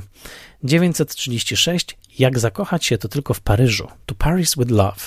To jeden chyba z tych takich turystycznych, jak to nazywam, komedii lat 50. w rodzaju Trzech Miedziaków w Fontannie. 937. Gloria Casavetesa. Szóstka. Kocham tę rolę Ginny Rowlands. To wspaniały film, potem był jeszcze remake z Sharon Stone. 938. Wielki tydzień Andrzeja Wajdy. Krytyk Michał Oleszczyk, lat 19 lat 17, dał czwórkę. 939 Wożąc panią Daisy, szóstka. Pamiętam, że bardzo lubiłem muzykę z tego filmu. Muszę jej dzisiaj posłuchać. 940 Nie jedzcie stokrotek. Please don't eat the daisies. Komedia z Doris Day, trójka. Ach, no nic. 941 Mapety na Manhattanie, czwórka powinna być piątka. 942, Noc w operze, trójka dla filmu Braci Marx, no ale powiedzmy szczerze, to jest chyba jeden z najsłabszych filmów Braci Marx. 943, Celebrity, to film obejrzany w kinie Światowit, film Woody'ego Allena, trójka i zasłużona, jego mm, taka satyra w stylu słodkiego życia na nowojorską modę. 900 i Societe, 944 Ogniem i Mieczem, Jerzy Hoffman. Dwa Dwa. Obejrzałem w kinie. Nie mam nic do dodania. Muszę obejrzeć jeszcze raz. To nie może tak być. Ja wtedy chyba coś miałem na pięku z tą trylogią. 945. Potwór Il Monstro, komedia Beniniego. Pewnie telewizja ją zakupiła na fali sukcesu. Życie jest piękne. Oddałem mu trójkę. Działa na Warony. Czwórka. Sklep za rogiem. Szóstka dla Lubicza. To komedia romantyczna Lubicza, która potem będzie przerobiona w Masz Wiadomość. Pamiętam, obejrzałem to nagrane z TNT. Byłem zachwycony. Do dzisiaj jestem. To jest arcydzieło. Przypomniało mi się, że obejrzałem Moskwa nie wierzy łzom, słynny melodramat nagrodzony Oscarem, dałem mu trójkę i pod numerem 949 mamy za wszelką cenę i tym razem chodzi o film Gasa Van Santa z 95 roku, któremu z niewyjaśnionych przyczyn dałem dwójkę, mimo że pamiętam, że rola Nicole Kidman była naprawdę świetna. 950. Tu rządzi humor. Hollywood Party. Dwójka. Nie wiem, co wtedy się działo, że tym drugorzędnym filmom z lat 30. przyznawałem tak niskie oceny. Poliester Johna Watersa. Dwójka. Michał Moralista kontratakuje. Jest to świetny film Johna Watersa. No ale cóż, sam miałem wtedy coś do przepracowania. 952. Gorączka. Piątka. Hit. De Niro i Pacino. Uff. Honor ocalony. Pamiętam, że to było w telewizji chyba, yy, chyba na TVN. 953. Aktorzy szekspirowskiej trupy. To film Jamesa Ivorego, piątka z 65 roku.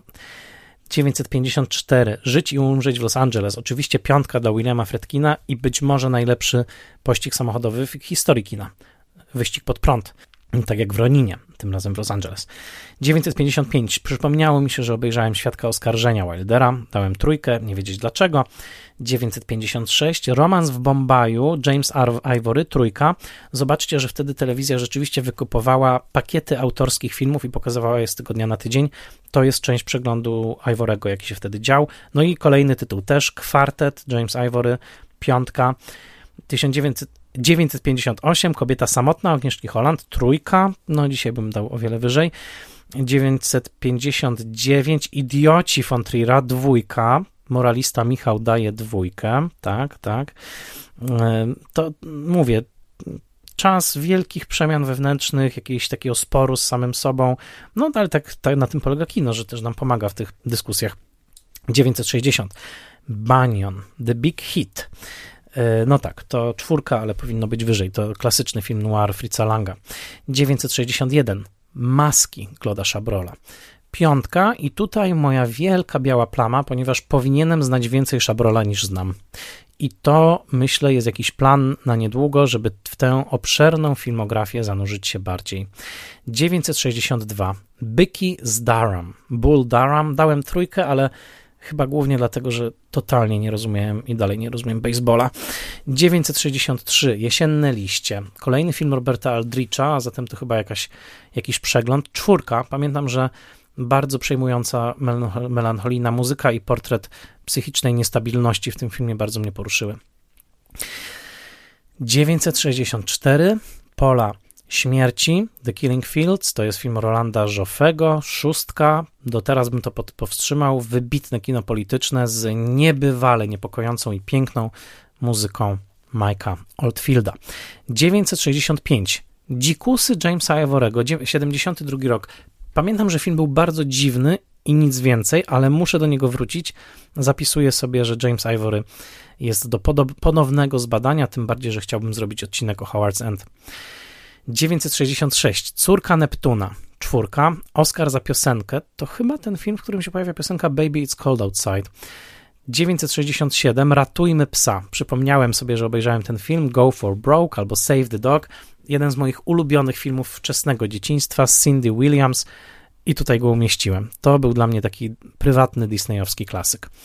968. Pani Walewska z Gretą Garbo, czyli Conquest, czyli Trójka, raczej przeciętny melodramat z tamtego czasu. 969. Za kilka dolarów więcej Leone. To, że dałem czwórkę, to też nie jest do końca uczciwe, bo pamiętam, że ten film E, znowu, może przez to, że mnie tak zaszokował, albo był bardzo brutalny, ale formalnie wywarł na mnie duże wrażenie. Austeria Jerzego, Jerzego Kawalerowicza, piątka, zasłużona. Dyrygent Andrzeja Wajdy, piątka, zasłużona. To jest żniwo telewizji Polonia. Trainspotting, trójka dla danego Boyla. Hm. Sen Brat Śmierci, Schlafes Bruder, 1995, film Wilsmajera, Pamiętam, że to była adaptacja jakiegoś romantycznego życiorysu, chyba pisarza, malarza.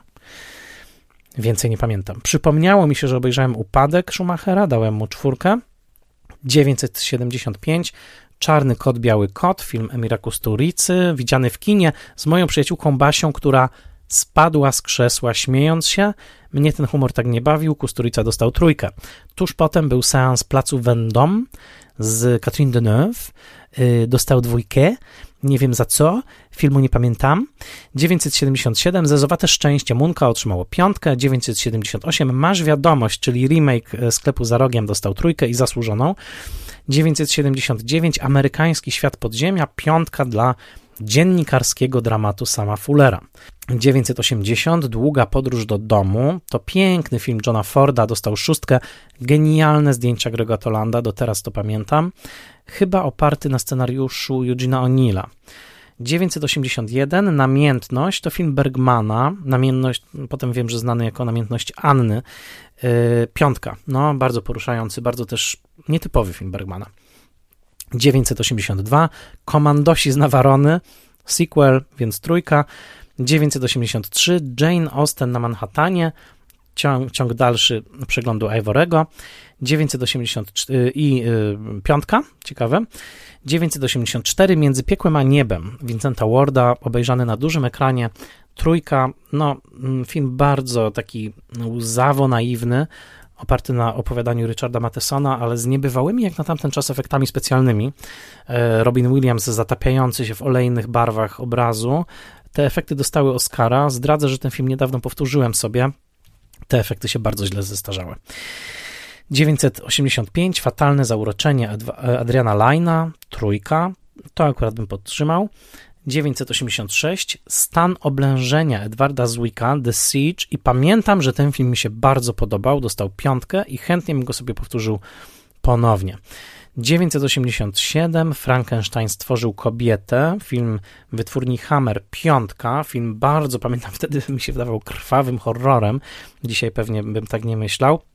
988 Kopalnie Króla Salomona z roku 1950, piątka, klasyka kina przygodowego. Czwórka dla ostatniego Mohikanina Michaela Mana. Obecnie zamieniłbym ją na szóstkę, ponieważ uważam, że to jest film wybitny. Teraz, zanim rozpoczął się czas, to animacja o dinozaurach, Land Before Time, którą sobie przypomniałem, że obejrzałem, więc dopisałem do listy. 991 Frankenstein Kenneta Branaga i piątka, co ciekawe. Ciekawe. Pamiętam, że miałem muzykę Patricka Doyla na CD i słuchałem jej cały czas. 992 Dr. Dolittle. Kiedy ja to wszystko oglądałem? Możecie mi odpowiedzieć na to pytanie, kiedy ja to wszystko oglądałem? E, dwójka dla jednego z najgorszych musicali ery hollywoodzkiej, zasłużona. 993, Człowiek z marmuru Andrzeja Wajdy. Mm, krytyk Michał Oleszczyk przyznaje filmowi 6. 994, Świadek mimo woli 2 dla Briana De Palmy. Zdecydowanie tutaj ten element szoku, bo ja byłem bardzo tym filmem zaszokowany, zwłaszcza ze sceną ze świdrem. 995, Młode lwy Edwarda Dmytryka, czwórka. Dzisiaj bym chyba tego nie obejrzał, to taki snój. 996, szóstka dla filmu Charakter. I chcę powiedzieć tyle, czy film Charakter Mike'a Van Dima może w końcu zostać wydany na Blu-rayu? Bo nie wiem, dlaczego jeszcze nie został. Dodam, że film częściowo powstawał w Polsce. E, film dostał Oscara za najlepszy film zagraniczny. Nie ma go na Blu-rayu. Jest filmem zdumiewającym. Ta szóstka jest uzasadniona. Bardzo chciałbym, żeby ktoś w końcu wziął, wziął i wydał charakter na Blu-rayu. Dziękuję. 997 Nieustraszeni zabójcy wampirów to oczywiście film Polańskiego i czwórka. 998 Zabójstwo Trockiego, czwórka dla filmu Lozeja. Dosyć, z tego co pamiętam, chyba w złej kopii nadanego w telewizji. I teraz film numer 999, Pani Parker i krąg jej przyjaciół. Ten film Alana Rudolfa jednak dosłużył się u mnie czwórki. Czwórkę także otrzymuje film numer 1000, Gorzkie żniwa Agnieszki Holland, nominowany do Oscara. No, wydaje mi się, że na więcej niż czwórkę zasługuje. Film numer 1001, Tabu Murnała. Dostał szóstkę, jest o nim odcinek. Idźcie, słuchajcie. 1002. Nieustraszeni zabójcy wampirów, wersja reżyserska. To chyba pierwszy taki przypadek, że obejrzałem dwa różne, e, dwie różne układki tego samego filmu. Tej także dałem czwórkę. 1003 Gorgona. To oczywiście film wytwórni Hammer, świetny horror. Dałem mu czwórkę z tego co widzę. Taki właśnie bardzo w stylu wytwórni Hammer. E, czyli niewielki budżet, ale dobre opowiadanie. 104, 1004 Alvarez Kelly, film Edwarda Dmytryka. Nic nie pamiętam, ale dałem czwórkę. 1005 Zabierz mnie na mecz. Take me out to the ball game. Musical, pojawia się tam Gene Kelly, film dostał trójkę. 1006. Cyganka i Gentleman. Film Josepha Lozeja. Boże, nic nie pamiętam z tego. 1007. Miłość w Niemczech Andrzeja Wajdy. Pamiętam, że bardzo mi się podobała. Po latach się dowiedziałem, że muzykę zrobił Michel Legrand. Piątka. 1008. Prywatne życie Sherlocka Holmesa. Piątka dla tego cudownego i wciąż za mało znanego filmu Billy'ego Wildera. Bardzo pięknie opowiadającego o mm, Sherlocku Holmesie w nietypowy sposób. 1009 piątka dla Matki Królów Janusza Zaorskiego. 1010 Na skraju miasta Edge of the City Martina Rita to film z John, Johnem Cassavetesem, nie wiem dlaczego dałem mu trójkę. 1011 Osiodłać wiatr. Czwórka, pamiętam, że był to western, tyle. 1012 Szóstka dla świetnego filmu Jima Sheridana w imię ojca. Pamiętam, że był pokazany na RTL 7, pamiętam, że sąsiadka mi go życzliwie nagrała i pamiętam, że skarpetki mi spadły. Był to tak efektowny, mocny film. Oczywiście o Ira i e, synu i ojcu, którzy zajmują tą samą celę. No, genialny film, naprawdę. Daniel Day-Lewis powinien wtedy dostać Oscara za najlepszego aktora. 1013, miasteczko Pleasantville, film obejrzany w kinie Światowit, trójka, podtrzymuje tę trójkę. 1014, Frankenstein musi zginąć, to kolejny Hammer, e, horror z wytwórni Hammer i piątka zasłużona. Pamiętam też, że to wydawało mi się jako jeden z takich mocniejszych i bardziej krwawych horrorów tej wytwórni. 1015, Bostończycy, czyli chyba już domknięcie retrospektywy Jamesa Ivorego, dałem szóstkę. To oczywiście adaptacja Henry'ego Jamesa. 1016, Ostatnia Carowa Ryszarda Bolesławskiego. Muszę wrócić do tego Bolesławskiego, za mało go mam rozpoznanego. 10, 1017, Vera Cruz Roberta Aldricha, jeden z ulubionych filmów Quentina Tarantino. U mnie trójka. 1018, pamiętam to jak dziś, seans w chorzowskim kinie Panorama, sobota, Mamuśka Chrisa Columbusa z e, Julią Roberts i Susan Sarandon, trójka. 1019, Szkolna dżungla Richarda Brooksa, piątka to klasyczny film edukacyjny osadzony w amerykańskiej szkole. Rajd ku słońcu to film Michaela Cimino, chyba jego ostatni albo jeden z ostatnich. Pamiętam, że w bardzo dziwnej roli pojawia się taka rozczapieżona, rozczochrana Anne Bancroft. 1021, Duch z Canterville. Komedia w reżyserii, o, Żula Dassena, ale nie pamiętam nic więcej poza tym, że chyba wystąpił tam Charles Lafton. No to jedziemy dalej. E, właśnie zaczął zapadać zmierzch. Siedzę tutaj przy lampce i czytam dalej. 1022. The Fountainhead to film Kinga Vidora wedle powieści Ayn Rand, jeden z najbardziej obłąkanych w historii Hollywoodu. Pamiętam nadany przez TNT. E, 1023. Jestem Joe, Kena Loacha. No, wówczas najnowszy film Loacha. E, obejrzałem go w kinie Światowit. Mocna czwórka, E, Fountainhead zresztą też e, czwórka, ale Jestem Joe jest podobny do wszystkich następnych filmów Loacha, zwłaszcza do Ja, Daniel Blake. 1024, e, Święta Krew, czwórka dla Chodorowskiego. Mimo pewnego szoku, pamiętam, to był bardzo odważny film, nadany w piątkowy wieczór w jedynce, z wieloma elementami perwersji, przemocy, no Chodorowski jednym słowem, ale zafascynował mnie ten film wtedy, chociaż chyba musiał się zaliczyć jako najdziwniejszy film, jaki widziałem do tamtej pory w moim życiu. Filadelfia 1025. No, dałem czwórkę, powiedzmy, daję to na karp moich ówczesnych tożsamościowych e, zagwozdek. E, mówiłem już w jednym odcinku, powtórzę to.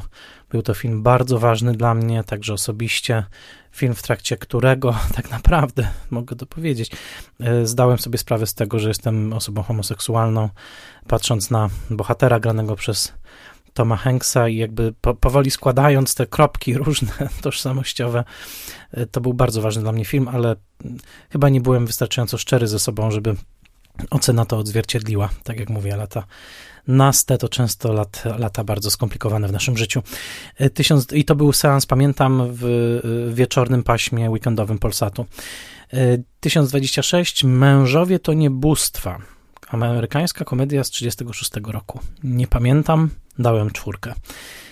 1027. Totalna magia. To film z Nicole Kidman i Sandrą Bullock jako wiedźmami współczesnymi. Dałem wtedy dwójkę. E, chyba rzeczywiście nie był to najlepszy film, ale pamiętam, że e, dużo wtedy było reklam i artykułów na, na temat właśnie współpracy tych dwóch e, aktorek. 1028 na krawędzi, nie mylić z filmem Cliffhanger.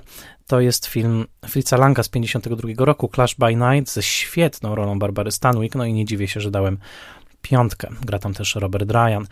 1029 Godziny Szczytu. To film Rush Hour Bretta Ratnera z Chrisem Rockiem.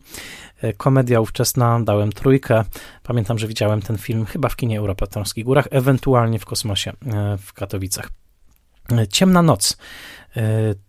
To film Karolesa Saury, dałem trójkę. Pamiętam, że to jest taki dosyć konwencjonalny biopic o świętym Janie od krzyża. Wielka wrzawa wokół kolekcji Georgiego i Bonnie Film kolejny Jamesa Ivorego, naprawdę chyba wtedy TVP pokazało wszystkie jego wczesne filmy. Dałem szóstkę, co ciekawe. Nie pamiętam już dokładnie o co tam chodziło. Pamiętam, że w tytule oryginalnym padało słowo Ballyhoo i że była to chyba taka komedia obyczajowa dotycząca właśnie kolekcjonerów sztuki bodajże w Nowym Jorku. Ale ta szóstka sprawia, że warto by, żebym do tego wrócił. Następna pozycja. Poskromienie złośnicy Zefirellego, czwórka, to jeszcze było zanim na dobre się e, roz, zapoznałem z Szekspirem. E, jak zdobyto Dziki Zachód? No, słynny panoramiczny film z Cineramy. E, dałem trójkę, ale pamiętam, że oglądałem go z TNT, więc była zachowana ta szerokoekranowa wersja. Wszyscy ludzie prezydenta Pakuli, piątka, i tutaj pamiętam, że był to film właśnie z jednej z tych kaset VHS-owych, to klasyk kina konspiracyjnego, politycznego. Hamlet Keneta Branaga. Pamiętam to bardzo dobrze. Czterogodzinny film. Dałem co prawda trójkę. Bardzo mnie zmęczył ten seans, ale pamiętam to bardzo dobrze, ponieważ to były dwie kasety wypożyczone z wypożyczalni wideo Fan w Trąskich Górach. Rodzice pojechali na jakąś imprezę dorosłych, a ja w piątek wieczorem obejrzałem, czy w sobotę, właśnie te dwie części Hamleta, jedną po drugiej. Chyba niewiele zrozumiałem. Wtedy jeszcze, jeszcze Szekspir jakby dopiero był przede mną, zwłaszcza jeżeli chodzi o te, o te, bardziej skomplikowane sztuki jak Hamlet. E, Cień Człowieka to film Antoniego Asquita, Browning version, dałem szóstkę. To było w skrócie o takim nauczycielu, Potem była zresztą wersja z Albertem Finejem też tej samej historii, mm, takim bardzo, bardzo emocjonalnie zamkniętym w sobie. Myślę, że to mogło być też coś związanego z moimi e, takimi zamknięciami tamtego czasu. E, dziś 1036, Ptaki 2. No, to koszmarny e, sequel do filmu Hitchcocka, nakręcony wiele, wiele lat później, podpisany fikcyjnym nazwiskiem Alan Smithy.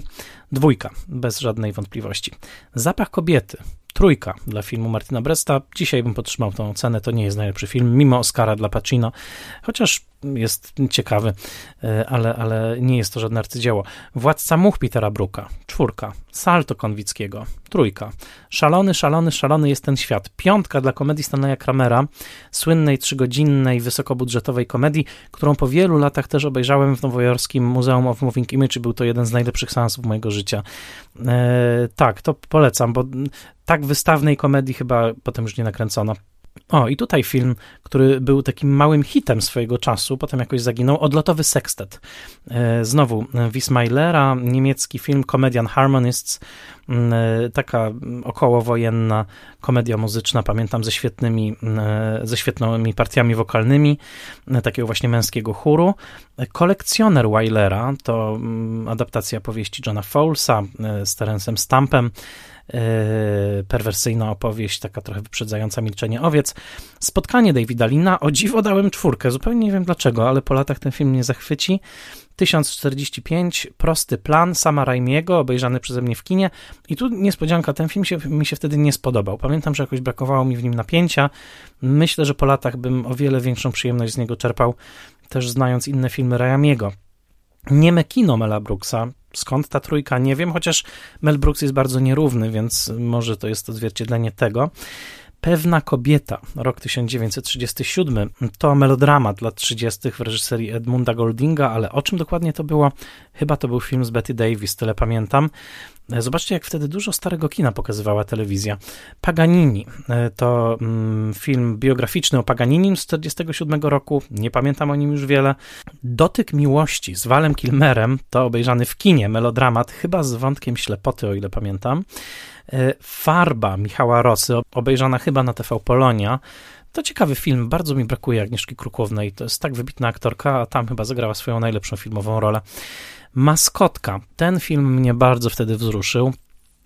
To film Karola Rida z 55 roku, A Kid for Two Fardings. Y, sam pomysł do dzisiaj, myślę, zrobiłby świetny scenariusz. Mianowicie mały chłopiec biedny spotyka upośledzonego konika, czy, czy upośledzonego osiołka, czy upośledzonego koziołka, przepraszam, nie pamiętam. Wiem, że ona tylko jeden róg zamiast dwóch i chłopiec to odczytuje za znak, że to jest jednorożec, że to jest ten magiczny, magiczne zwierzę e, i zaczyna się nim opiekować. Bardzo no, uważam, że do dzisiaj piękny, piękny pomysł. Przypomniało mi się, że obejrzałem film Kłopoty z facetami Boba Raffelsona, więc odnotowałem to na liście. Dalej, Kochankowie Louis Mala, dałem trójkę, Wiem, że to był film bardzo skandalizujący swego czasu, ale na pewno nie zaszokował mnie wtedy. To jest film z 58 roku. Może mnie po prostu wynudził. Więzienny rok. E, Jailhouse Rock to film z Elvisem Presleyem. Dałem czwórkę i chyba za dużo dałem temu filmowi. Wiem, że podobały mi się e, zdjęcia na szerokiej taśmie CinemaScope, którą kopia zachowywała, ponieważ było to znowu nagrane przez moją kochaną sąsiadkę z TNT. Kolejny film to film Louis Mala pod tytułem Milu w maju. To film z 1990 roku. Pamiętam taka chyba refleksja na temat wydarzeń maja 68 roku we Francji, podana w formie komedii intelektualno-obyczajowej. Chyba nie byłem gotowy wtedy na taką formę, dałem temu filmowi dwa. Pożegnanie z bronią Franka Borzagiego, trójka. Nie wiem, czy to jest sprawiedliwa ocena. Do Borzagiego ostatnio trochę wracałem, ale głównie do jego niemych filmów. W każdym razie był to mistrz melodramatu lat 20. i 30.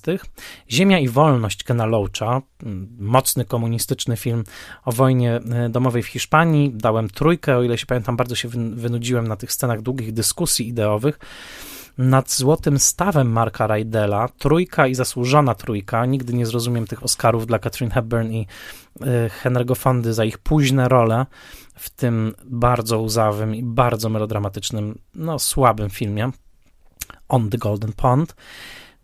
Przedziwna ocena, dwójka dla kochanków z Pont Neuf Leo Caraxa. Chyba był to rodzaj estetycznego wstrząsu, bo o ile pamiętam, to do dzisiaj, po tych wszystkich latach, wiele kadrów żyje w moich myślach. Jest to zresztą film, który oddaje hołd Atalancie Żana Vigo, czyli mojemu ulubionemu filmowi, no ale z jakiegoś powodu wtedy dostał ode mnie dwójkę. Madeleine Davida Lina to 1950 rok, o ile pamiętam, jego żona występowała, jedna z jego wielu żon występowała w tym filmie i film musiał mi się bardzo spodobać, o ile pamiętam, to był film o kobiecie oskarżonej o morderstwo. E, dostał piątkę ode mnie. Przy osobnych stolikach to adaptacja sztuki Terensa Ratigana, rok 1958 i bardzo dobra rola Davida Nivena. Dałem czwórkę. Dom pani Tellier, czwórka dla Maxa Ophilsa za, o ile pamiętam, bardzo piękną wizualnie adaptację opowiadań Guy de Maupassanta. Czasami właśnie telewizja regionalna potrafiła coś takiego wyświetlić o trzeciej w nocy na przykład, bo pamiętam, że to był właśnie taki seans. Dwójka dla nienawiści Kasowica to jest jakiś temat na, że tak powiem, reparacje wojenne, ponieważ myślę, że ten film jest tak potężny wizualnie, że może nie byłem na niego gotowy, w każdym razie chciałbym go obejrzeć raz jeszcze. La N, kluczowy francuski film lat 90. No, być może do niego wrócę, bo ta dwójka to na pewno niesprawiedliwa ocena.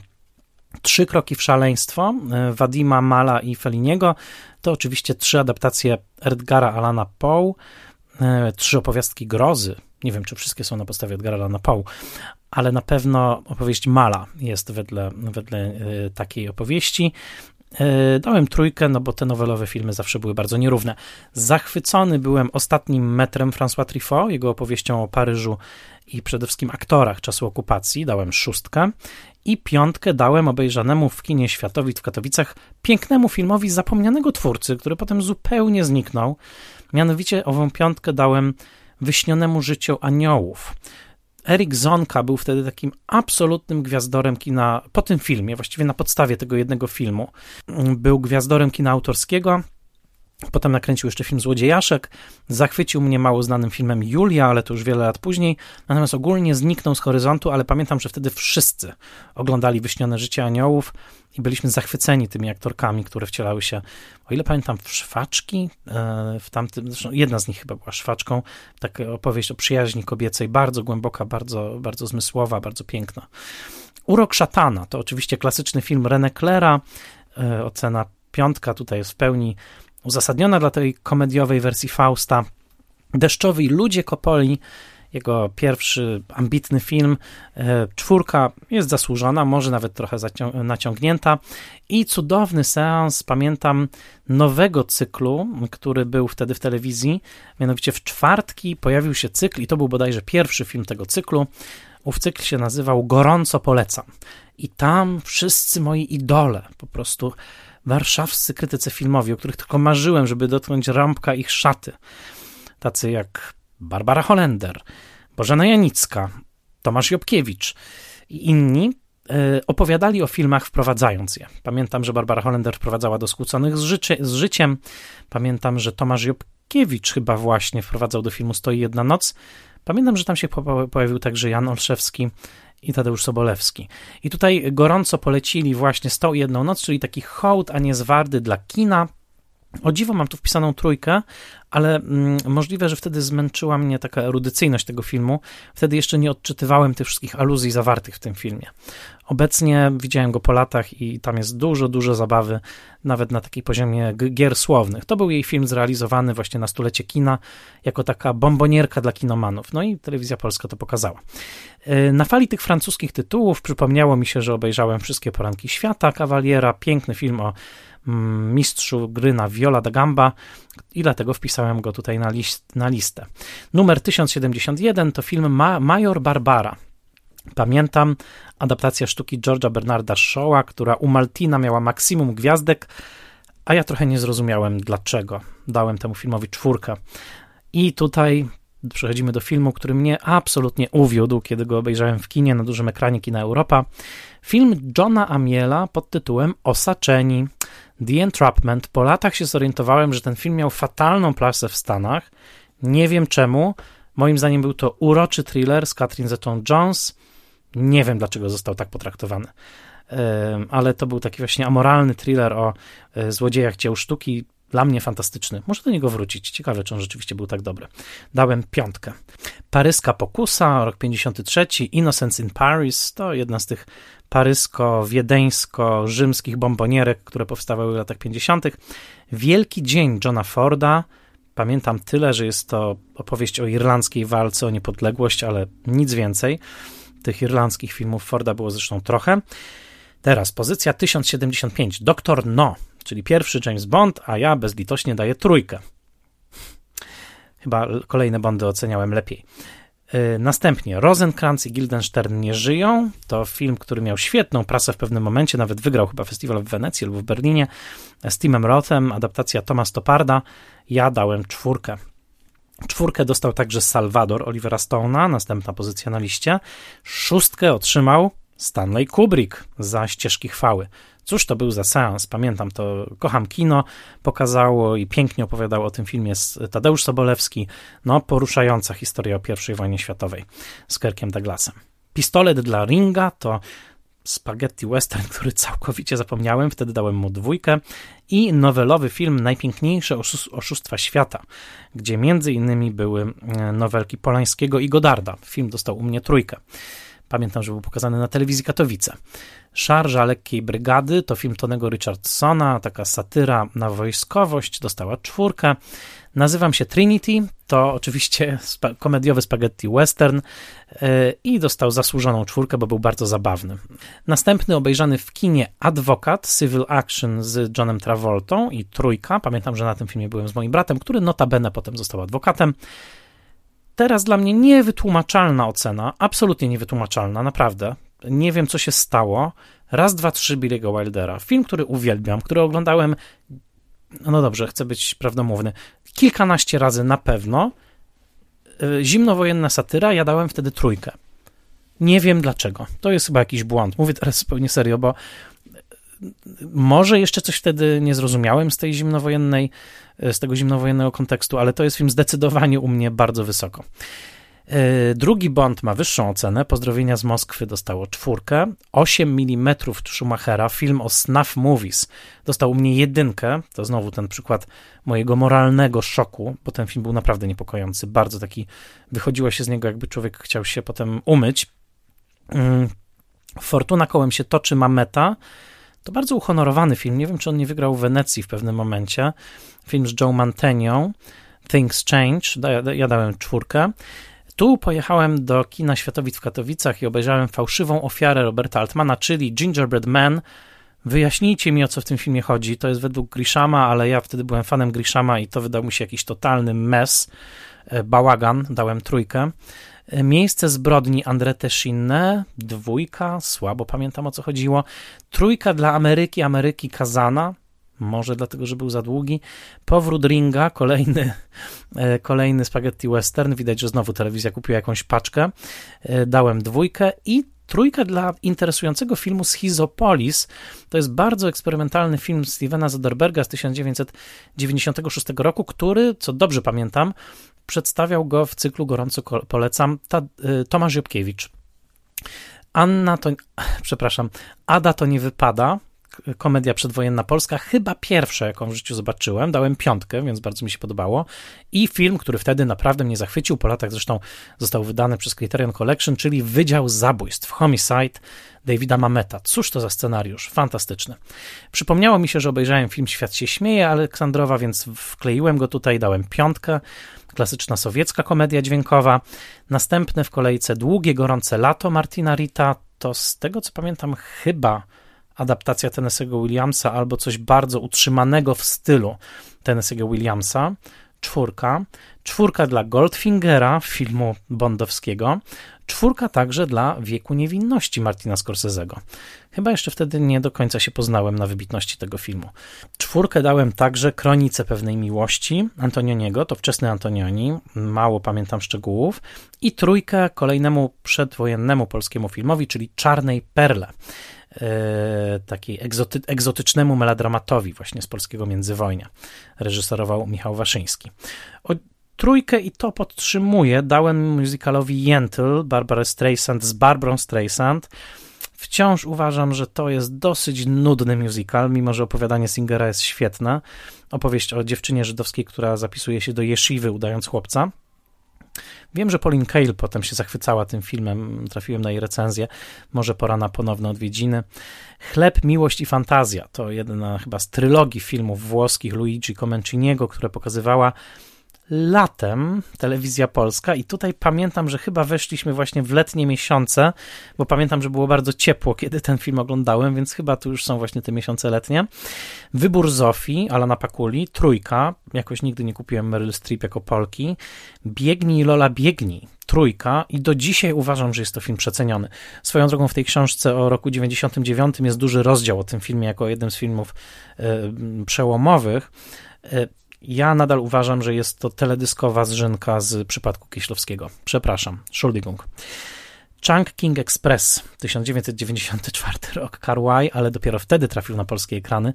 Nie zrozumiałem wtedy tego filmu, nie, nie poczułem jego magii. Dopiero po latach zanurzyłem się w tych zdjęciach Doyla i w magii Carwaya. Tutaj trójka. Proces Orsona Wellesa dostał ode mnie piątkę. Chleb, Chleb, Miłość i Zazdrość także piątka. To druga część tamtego filmu włoskiego, chyba z Sofią Loren.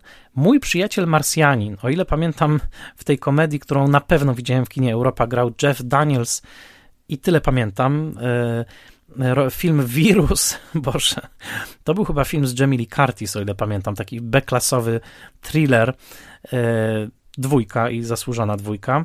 To da się zrobić przyjacielu. Kolejny z paczki spaghetti westernów otrzymał dwa. Inne głosy, inne ściany, to także cykl gorąco polecam, bardzo dobrze to pamiętam. Dostał trójkę, chyba też wprowadzał go Jobkiewicz. E, to adaptacja mm, Trumana Capotiego swoją drogą. E, przypomniałem sobie, że obejrzałem film Prehisteria, to film o dinozaurach e, w takich małych rozmiarach, więc wpisałem go na listę. Jesteśmy przy pozycji 1113. Godzina zemsty Briana Helgelanda. A, pamiętam, Payback z Melem Gibsonem. Dałem jedynkę. Pamiętam, że ten film mi się wtedy wydał, powiem to słowo, plugawy.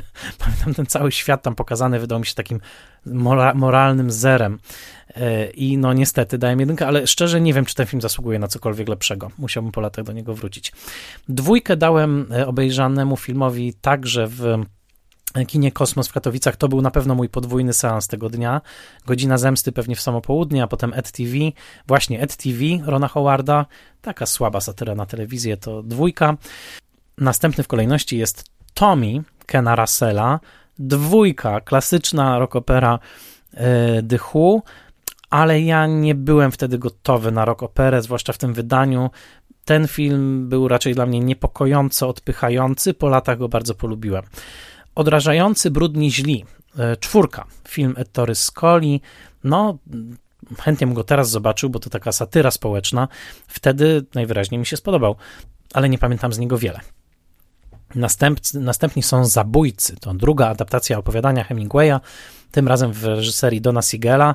Czwórka, solidne kino klasy B, do dzisiaj mocne w rolach wspierających Ronald Reagan i Angie Dickinson. Następny w kategorii Szkoła Uwodzenia, czyli Cruel Intentions z Reese Witherspoon i jej mężem Ryanem Philipem. Dałem trójkę. O dziwo, chociaż może ten film właśnie na to zasługiwał. Barwy ochronne Krzysztofa Zanussiego. Dałem czwórkę, bo jeszcze nie wiedziałem nic o życiu. Nie wiedziałem, że ten film dokładnie opisuje relacje władzy. E, obecnie film jest na liście mojej top 100 wszechczasów. Diva Żana Benexa e, to początek francuskiego neobaroku, film, którego wtedy w ogóle nie zrozumiałem, wydał mi się jakimś totalnym bałaganem. Obecnie niesamowicie doceniam jego stronę wizualną, wtedy dostał trójkę.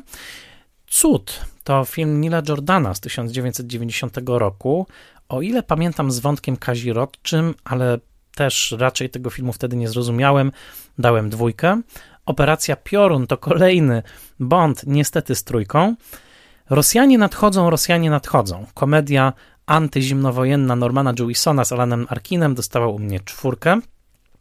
Pieśni chwały Rolanda Nima, Tunes of Glory także dostało czwórkę, mimo że pamiętam dobrze, u Maltina to było maksimum gwiazdek i też się dziwiłem. Dlaczego? To opowieść chyba dziejąca się w szkockiej armii, o ile dobrze pamiętam. Dziecko czeka Johna Cassavetesa. Piątka to ten bardziej komercyjny film Cassavetesa, ale i tak mi się bardzo podobał. I tutaj następuje wyjazd na wakacje. Pamiętam, że wtedy pojechaliśmy do Francji z moimi rodzicami yy, na taki road trip, to była samochodowa wyprawa. I tutaj następuje taka wyrwa w spisie, bo mam napisane dokładnie od 2 do 8 sierpnia nic nie obejrzane, czyli tydzień bez filmów. Pamiętam, że wtedy przeczytałem chyba 7 powieści w ten tydzień, bo ja czytałem błyskawicznie w tamtym czasie, pochłaniałem książki, między innymi całych nędzników. I pojawia się ciekawy seans, któremu ja wystawiam szóstkę. Jest to pierwszy prawdziwy film Hitchcocka, czyli film Lokator, niemy film z 1926 roku który obejrzałem i to pamiętam jak dzisiaj, w tym wynajętym domku we Francji o drugiej w nocy. Yy, pamiętam to jak dzisiaj. Była taka magiczna prowansalska noc, cykady w tle i wyczytałem w tej francuskiej gazecie, że będzie właśnie lokator Hitchcocka nadany na Arte, na telewizji Arte i obejrzałem go wtedy. Co więcej, udało mi się nawet zadzwonić do mojej sąsiadki, żeby nagrała, bo ona miała na satelicie Arte. I pamiętam, że obejrzałem wtedy ten film z angielskimi napisami, oczywiście, bo to był niemy film, plus francuskie napisy. I było dla mnie niesamowite, że kiedy wróciliśmy już z tej Francji, to kaseta z tym filmem na mnie czekała i ten niesamowity, niepokojący Hitchcockowski film obejrzałem ponownie właśnie w tej wersji Arte, którą oglądałem w tym francuskim domku. Y, magiczny seans, jeden z takich no, lepszych momentów rozwoju mojej, mojej mm, y, pasji kinomana. Ale już wróciłem do domu, był, była połowa sierpnia 99 roku, więc obejrzałem na tvn film Elmer Gantry z Bertem Reynoldsem, przepraszam, z Bertem Lancasterem oczywiście, o takim fałszywym kaznodziei, ale dałem mu tylko trójkę. Następna była Opera Żebracza Petera Bruka, 53 rok, czwórka i piątka dla pięknej adaptacji Czechowa, bardzo nietypowej, bardzo teatralnej, Louis Mala, to znaczy dla Wani na 42 ulicy. Chleb, Miłość i wielokropek to trzeci film w trylogii Chleb, Miłość i, czyli tej włoskiej komedii, któremu dałem czwórkę. Ryszard III Lorenza Oliviera dałem czwórkę, chociaż pamiętam, że tłumaczenie szekspirowskie było w telewizji na podstawie Ulricha i zupełnie nie, nie, trudno było zrozumieć to, o czym się tam mówiło.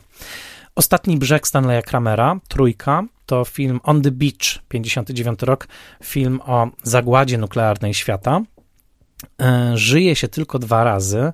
Kolejny Bond oczywiście, You Only Live Twice, trójka. Następny w kolejce Pygmalion Antonego Asquitha, to szóstka, wspaniała adaptacja George'a Bernarda Shaw'a, dzisiaj chyba bardzo niepoprawna politycznie, w tajnej służbie jej królewskiej mości, trójka dla kolejnego Bonda, wczoraj, dziś, jutro, Oscarowy film Victoria De Siki, tylko na czwórkę.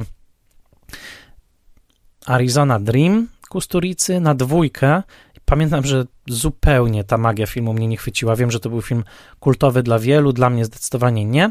I tylko dwójka dla następnego Bonda, czyli dla, dla Diamenty są wieczne. obecnie podchodzę do tych filmów zupełnie inaczej, to jest ciekawe. Dwójka dla listomanii Kena Russella, no znowu, film chyba zbyt rozbuchany zmysłowo, żebym ja mógł go wtedy bez poczucia winy docenić. Rocznica Andersona to jego film taki chyba około pinterowski. Mm, Lindsay Anderson nakręcił film pod tytułem In Celebration. Pamiętam, że to taki portret rodziny w kryzysie. I biegniemy dalej. Umberto D. De Siki, szóstka. Oczywiście, że szóstka, znajdziecie ten film na mojej liście top 100. Piękności nocy René Clera, piątka, cudowny film, szkatułkowa konstrukcja, nie powstydziłby się tego dzisiaj George Miller takim filmie jak chociażby 3000 lat tęsknoty. Noce pełni księżyca, cudowny, piękny film Erika Romera, piątka. Moja lewa stopa Jima Sheridana, oscarowy film zresztą, piątka. Czwórka dla córki Ryana Davida Lina i to jest chyba najwyższa ocena, jaką ten film kiedykolwiek dostał. Miałem słabość do Lina, ale nie da się ukryć, to był jego najsłabszy film. E, irlandzka Madame Bovary. Żyj i pozwól umrzeć, oczywiście Bond, wtedy pamiętam, telewizja polska pokazywała chyba co sobotę kolejnego Bonda albo co niedzielę, trójka. Podróż przedślubna, co to jest? 1998? Czwórka? No idea. Słodka Irma Billy'ego Wildera, chyba mój najmniej ulubiony film Wildera. Trójka. Nieudane ponowne sparowanie Shirley MacLaine i Jacka Lemona z Garsoniery. Koński pysk. O, to jest znakomity film. Kolejny film Ronalda Nima na tej liście, po między innymi ścieżkach, yy, przepraszam, pieśniach chwały. Piątka i to jest świetny film. Swoją drogą chyba z tego co wiem jest na Flix Classics albo na Criterion Channel. The Horse's Mouth. Portret artysty jako człowieka niemoralnego. Temat na nasze czasy. Tar komediowe w świecie brytyjskiego malarstwa. W roli głównej Alec Guinness, który był też nominowany do Oscara za scenariusz tego filmu. To mało znany fakt. Pokojówka z Titanica, piękny, uwodzący seans w kinie Światowit. Co to był za film? Przepiękny, zmysłowy, tajemniczy, Biga Saluny. Muszę go obejrzeć jeszcze raz. I tego samego dnia w sobotę obejrzałem w Światowidzie Kto zabił ciotkę Kuki. Pozdrawiam moją kotkę Kuki, nie bój się Kuki. Film Roberta Altmana, któremu z jakiegoś powodu dałem trójkę. Niewiniątka Williama Wylera, mm, to słynny dramat z wątkiem lesbijskim, czwórka. Kleopatra Mankiewicza, że ja wysiedziałem te cztery godziny, dwójka i na nic więcej ten film nie zasługuje. Co za nudy. Wszystko w porządku, Żanelika Godarda, prowokujący film z Jane Fondą, czwórka. Szalony magik Johna Brama, film w 3D, nadany w Polsacie w 3D. Trzeba było sobie kupić specjalne okulary, ale uh, Jakie efekty? 4DX się nie umywa. Sztuka latania, szóstka, film Pora Greengrassa. Pamiętam, że bardzo mi się ten film spodobał z Heleną Bonham Carter. Człowiek ze złotym pistoletem, kolejny Bond na trójkę. Nie byłem wtedy fanem Bonda. Wywiad z wampirem, Nila Jordana, czwórka. Małżeństwo z rozsądku Barei, trójka. Pozycja 1161, Allons enfants, film braci Tawianich na czwórkę, film dziejący się w latach rewolucji francuskiej. 1162. Fantastyczna podróż. Film Richarda Fleischera o tych naukowcach, którzy podróżują wzdłuż ludzkiej żyły. Bardzo piękne efekty specjalne, taki typowy TVN-owski seans na deser w tamtym czasie. Szaleństwo Króla Jerzego. Do dzisiaj fantastyczny film kostiumowy, piątka, e, no, niesamowity też aktorsko, e, polecam. Opętana Roberta Weissa, duże rozczarowanie, opowieść o duchach, później przerobiona na film Jana de Bonta zresztą, e, także nieudany. Mm, Szczęki 3, ocena 2. Życie na bis, Bad Yorkin, a, to się chyba nazywało Time After Time, czy Time Again. W każdym razie była to historia romansu pozamałżeńskiego, w roli głównej występował Gene Hackman, to pamiętam na pewno. Niebiosa mogą zaczekać Ernsta Lubicza, tylko czwórka, na pewno ten film oceniłbym wyżej teraz, chyba inne filmy Lubicza lubiłem wtedy bardziej na czele z Sklepem za rogiem.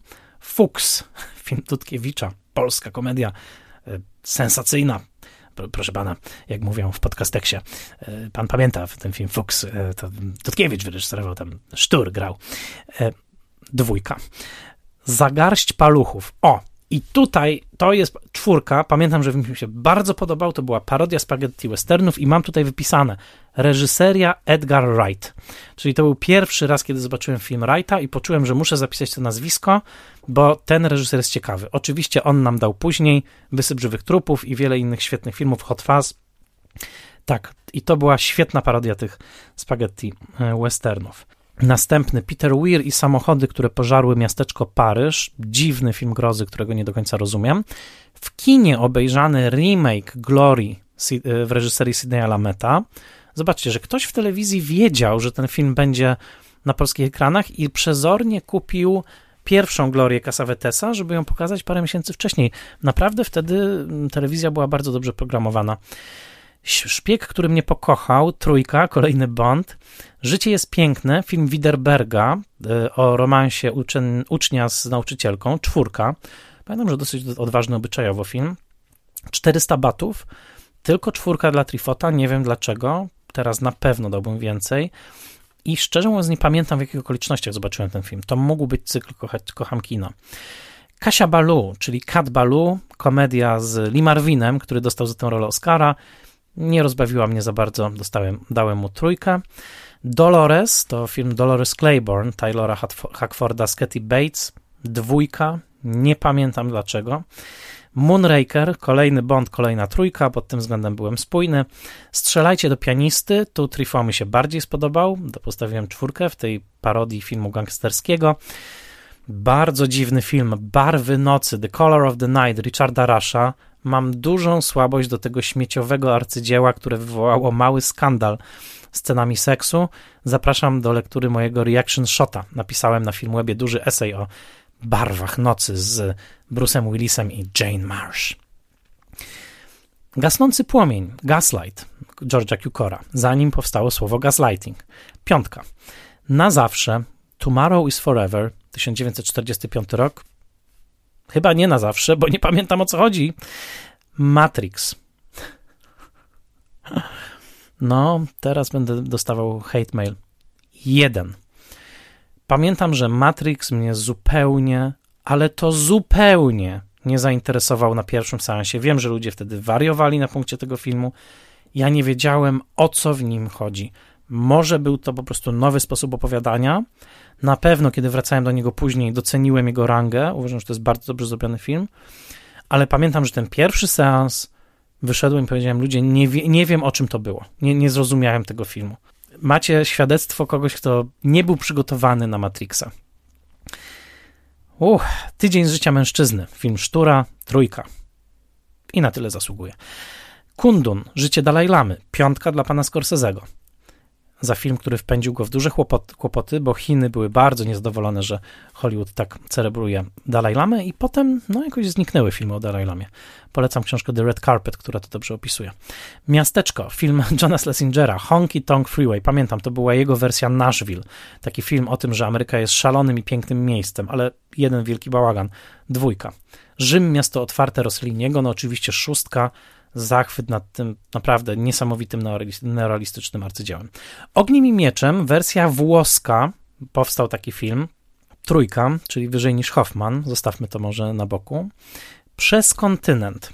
Film Michaela Apteda z Johnem Belushim, który bardzo dobrze pamiętam, e, o dwójce osób, kobieta i mężczyzna nawiązują taki romans właściwie radiowy na odległość. Continental Divide, tak się nazywał ten film. Pamiętam, że bardzo dużo czytałem wtedy o Johnie Belushim po tym filmie, że, że to on mnie zainteresował. Chyba jeszcze byłem przed y, Blues Brothers. Następny to Zbieg z Alcatraz Johna Burmana, szóstka, arcydzieło montażu i zdjęć, obejrzany na TNT. Swoją drogą film, który przecież powstał na podstawie tej samej książki, co Payback z Melem Gibsonem, więc znowu, pewnie TNT wykorzystało fakt, że w kinach był Payback i puścili to. Listonosz zawsze dzwoni dwa razy. Dałem trójkę temu filmowi Boba Raffelsona, adaptacji mm, powieści Keina i do teraz uważam, że jest to średni film, bardzo nierówny. Mm, I chyba tyle. Mimo tych słynnych, erotycznych scen, wydaje mi się to film w dużej mierze nietrafiony. Histeria Frediego Francisa to chyba horror Hammera, tak mi się wydaje. Zawód reporter Antonioniego, szóstka, tak, tak, byłem poważnym kinomanem. Życie prywatne Louis Mala, pamiętam, że ten film mi się podobał. To taki film trochę z Brigitte Bardot, a trochę o Brigitte Bardot. Czwórka. Taka ładna dziewczyna, François Truffaut, trójka, niewiele już pamiętam. Uwiedzenie Joe Tynana to film Jerego Schatzberga, taka satyra polityczna. E, jeden z filmów, który pokazywał właśnie Waszyngton jako miejsce wielkiego zepsucia. Dałem trójkę. Film pod tytułem Dawaj, Let Him Have It to dramat taki chyba true crime, o ile pamiętam. Film Petera Medaka. Mm, pamiętam, że to Let Him Have It zmieniało znaczenie w trakcie e, sądowej rozprawy. Nieugięty look, Cool Hand Look, czwórka, film z Polem Newmanem, ale kino Stanleya Donena to jest piękny film retro. Piątka. Film składający się z dwóch pastiszów starego kina, bardzo, bardzo pięknie nakręconych. Przypadkowy bohater Stevena Frearsa, ta czwórka to za wysoka ocena, chociaż lubię tam rolę Giny Davis. Pięć łatwych utworów Barbara Felsona, film, który obecnie uwielbiam, mogę szczerze powiedzieć, obejrzałem go wtedy i nie wiedziałem o co w nim chodzi. Znowu, kryzysy wieku średniego wydawały mi się czymś bardzo abstrakcyjnym. Dałem trójkę, obecnie absolutna szóstka. Jesteście jeszcze ze mną? Nie wiem, czy ktoś jeszcze słucha tego odcinka, ale zaparłem się. To jest specjalny odcinek. Jedziemy dalej. Nie jesteśmy aniołami. Film Nila Jordana. Ile ja filmów Jordana zobaczyłem tego roku? Dwójka. To chyba bardzo nieudana komedia. E, remake filmu z Bogartem. Rocky 2. Trójka. Rok Smoka Michaela Semino. Trójka. Gorączka Złota Czeplina. Szóstka. Kieszonkowe. Nie mylić z kieszonkowcem. Na czwórkę oceniłem ten film o dzieciach François Truffaut. Karmazynowy Pirat Roberta Siodmaka. Czwórka i dzisiaj pewnie dałbym piątkę. To słynna rola Berta Lancastera, film e, o piratach w takiej e, wersji awanturniczej. TNT nadało e, listonosza, który dzwoni zawsze dwa razy w wersji z 46 roku z Laną Turner. Obejrzałem, dałem czwórkę. Skłóceni z życiem. Ten film zapowiadała Barbara Hollander w cyklu Gorąco polecam, dałem czwórkę. To film Johna Hustona. Chyba ostatnia rola Marilyn Monroe. Konie Valdeza, Johna Sturgesa, dwójka, nie rozumiałem wtedy wiele westernów. Wszystko o mojej matce Almodovara, dałem trójkę, czy z powodów, o których już wspomniałem, że tak powiem, tożsamościowych wojen we mnie samym, nie wiem, bo pamiętam, że inne filmy Almodovara podobały mi się wtedy bardziej i dziwiłem się, że dostał Oscara za film, który moim zdaniem był słabszy od Kiki, słabszy od y, Wysokich Obcasów. Miałem wrażenie, że to był najbardziej jego komercyjny film. Dworzec Nadziei Waltera Salesza to bardzo wtedy znany film bra brazylijski, piątka ode mnie, e, cudowna rola, zresztą pamiętam, że aktorka chyba była nominowana do Oscara. E, Kalejdoskop Gwiazd, Jamboree, ocena 2, tyle. Le Girls, Georgia Cukora, trójka, dzisiaj dałbym czwórkę, to jedno z piękniejszych wykorzystań cinemascope'u w latach 50., Właściwie bardziej dramat niż komedia, dosyć skomplikowany film, jeżeli chodzi o ukazanie życia uczuciowego tytułowych dziewczyn, e, bodajże w Paryżu. E, tragedia Macbeta Polańskiego, piątka i zasłużona.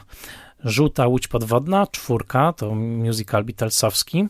Małe dramaty na swetera, czwórka. Na sweter to skarb polskiego kina, może kiedyś powinienem o nim zrobić odcinek. Ożeniłem się z czarownicą René Claira, klasyczna komedia z Weroniką Lake, piątka, jak najbardziej. Strzał w ciemności Blake'a Edwardsa. Czy to nie jest ten film, który już był jako inspektor Clouseau z Alanem Arkinem? Do sprawdzenia dałem dwójkę. Wakacje w domu Jodie Foster. Tak, to był jeden z filmów wyreżyserowanych przez Jodie Foster. Trójka. Bekasy. Pietro Taraszczenko. Nie wiem. Czwórka. San Francisco, tak, to film e, bardzo wysokobudżetowy z lat 30. W.S. Van Dyka. Dałem trójkę z jakiegoś powodu. Chyba niewiele zrozumiałem z dialogu, bo pamiętam, że to było nagrane na TNT i bardzo dużo tam mówili. Gwiezdne Wojny, Mroczne Widmo. Byłem w kinie, dałem trójkę. W ogóle mnie ten film nie oprzedł. Jeżeli Andersona, to oczywiście słynna Złota Palma, atak na instytucje szkoły e, z Malcolmem McDowellem. Czwórka, no i chyba innej oceny być nie może, bo to bardzo nierówny film. Kobieta z sąsiedztwa François Truffaut, jego Hitchcockowski, późny, chyba ostatni film, nie, przedostatni, yy, z Fanny Ardant, Trójka, Mac, John Turturro, o, i to jest film, do którego chętnie bym wrócił. Pamiętam, że bardzo tam była ciekawie pokazana społeczność tych Italian Americans w Stanach, yy, rok 92. Fanny, piątka, reżyseria Antony Asquith, tytuł oryginalny Funny by Gaslight. Dziura w pamięci. Max i Ferajna, świetny film Claude'a Soteta. Uuu, Claude Sotet jest niedoceniony, zapomniany być może kiedyś na odcinek. On kręcił takie mocne e, opowieści, bardzo subtelne psychologicznie w latach 70., między innymi Okruchy Życia, ale tak, z Max i Ferajna był świetny, bodajże z Michelem Piccoli. Australia, J.J. Andrian, 1989 rok. Co? Nie wiem, nie wiem, co to za film. Książę miasta Lameta, twarda szóstka. To był, to był kawał kina. Treat Williams jako policjant walczący z korupcją nowojorskiej policji. Genialne kino ze zdjęciami Andrzeja Bartkowiaka. Tak, ta szóstka do dzisiaj się utrzymuje. Aby do niedzieli, to faktycznie ostatni film François Truffaut, widzicie? Były cykle autorskie. To było niesamowite wtedy w tej telewizji. E, e, Hitchcockowski film, taki już bardziej zabawny. Vivement Dimanche, tak się nazywał. E, Żądło 2, no, sequel żądła, mógł dostać tylko trójkę. Anna Karenina z 35 roku, trójka. Kola, Oscarowy film Jana Sferaka, czwórka. Nasze Słoneczko, chyba film z Shirley Temple, trójka. Zaprzyjaźnij się z królikiem, dwójka dla tego dziwnego i nieudanego filmu Briana De Palmy, jego pierwszego filmu studyjnego, on sam go nie lubił. Obietnica Margaret von Trotty dostała trójkę, Wielki Luz Jima McBride'a piątka i to był film, który bardzo dobrze pamiętam, bo był też na liście Time Outa najlepszych filmów wszechczasów, The Big Easy. Warto by do niego wrócić, mam go na DVD. Dwoje na huśtawce Roberta Weissa. Po latach dowiedziałem się, że tą samą sztukę wystawił też Andrzej Wajda w teatrze. E, czwórka. Cukiereczek Persiego Adlona. Pamiętacie Persiego Adlana? Bagdad Cafe, cukiereczek, Rozalka robi zakupy. To właśnie taki był niemiecki majster od komedii z łezką w jednym i śmiechem w drugim oku. Cukiereczek dostał ode mnie trójkę. W korku Ralfa Bakshiego. O, jedynka za grzechy moralne. Pamiętam, że to był szokująco pornograficzny film e, animowany. Oczywiście Bakshi z tego słynął, nie, wtedy to jeszcze nie wiedziałem, ale mówię, mały Michał Moralista musiał postawić jedynkę. Notting Hill czwórka dla klasycznej, jak się okazało, komedii z Julią Roberts. Więźniowie honoru Kerta Russella, jedynka. Czym zawinił ten film o sprawie Dreyfusa z Richardem Dreyfusem jako Dreyfusem? I don't know. Wiem, że był to telewizyjny film i tyle. Depresja gangstera Harolda Ramisa, trójka. Dzikie dziecko Trifo, czwórka.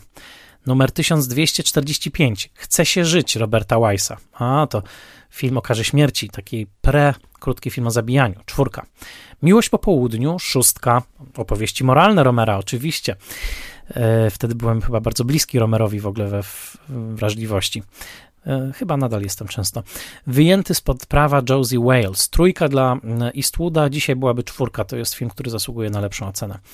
Dzwonić Northside 777 Henry'ego Hathawaya, piątka ze świetną rolą Jamesa Stewarta i z bardzo ważnym wątkiem polskim, kryminalny film z lat 40. Miejsca w sercu Roberta Bentona, szóstka. Pamiętam, że byłem zachwycony rolą Sally Fields w tym filmie i dopiero potem dowiedziałem się, że dostała Oscara za tę rolę, za główną rolę żeńską. Grał też m.in. John Malkowicz. Miłość po zmierzchu. Arana Rudolfa dostała ode mnie czwórkę. Pamiętam, że Julie Christie była nominowana za najlepszą aktorkę za rolę w tym filmie. Afterglow. Ostatni cesarz Bertolucci, piątka. Hmm, zgadzam się. Tajemnica Roan i Nisz, Johna Salesa. A, to mi się podobało. E, nie ma oceny, ale to mi się podobało. To było z tych wszystkich filmów Salesa taki najbardziej, e, najbardziej mm, baśniowy. I tutaj, uwaga, pozycja 1253. Męczeństwo i śmierć Jean-Paul Marata w interpretacji pacjentów dla, dom, dla obłąkanych Charenton pod kierownictwem Markiza de Sade, czyli słynny Marat Sade Petera Bruka, rok 1966. Zapisałem to tutaj drobnym, drobnym maczkiem. E, chciałem ten film lubić bardziej, bo miał cztery gwiazdki u Maltina. Dałem mu tylko cztery, bo pamiętam, że głównie mm, zdziwił mnie jakąś taką swoją chaotyczną formą, ale wiem, że to jest klasyk też teatralnego eksperymentu. Gotyk Kena Russella dwójka, Eldorado Saury trójka, to, Boże, to, to pamiętam dobrze, to już był jakiś wrzesień, październik, chodziłem już do, do szkoły, Eldorado było pokazane wie, wie, wieczorem we wtorek w Kocham Kino i oglądałem ten film do drugiej w nocy, a następnego dnia o szóstej wstawałem do szkoły. Wtedy tak wyglądało moje kinomańskie życie. Wielkie plany. Eric Romer, rok 1981, oczywiście piątka, o, Romer mój kochany, szóstka dla Markizy O, to także Romer, szóstka dla Drzewa na Saboty, do dzisiaj na mojej liście 100 najlepszych filmów, to Hermano Olmi. Elita Zabójców, Sam Peckinpah, trójka, to jego final, nie, to nie jest jego finalny film, ale jeden z finalnych filmów. Ludzie Honoru, Czwórka dla filmu Roba Rainera, aż dziwne. Dzisiaj go bardziej lubię. Moi drodzy, przychodzę do ostatniej strony tych zapisków roku 1999. Jeśli słuchacie, jestem wzruszony. Szóstka dla filmu Kolorowe Pończochy, film Janusza na swetera. Co to za piękny film dla młodzieży. Bardzo smutny, ale bardzo piękny. Naprawdę na sweter zasługuje na pewno na odkrycie. To takie polskie Sixteen Candles.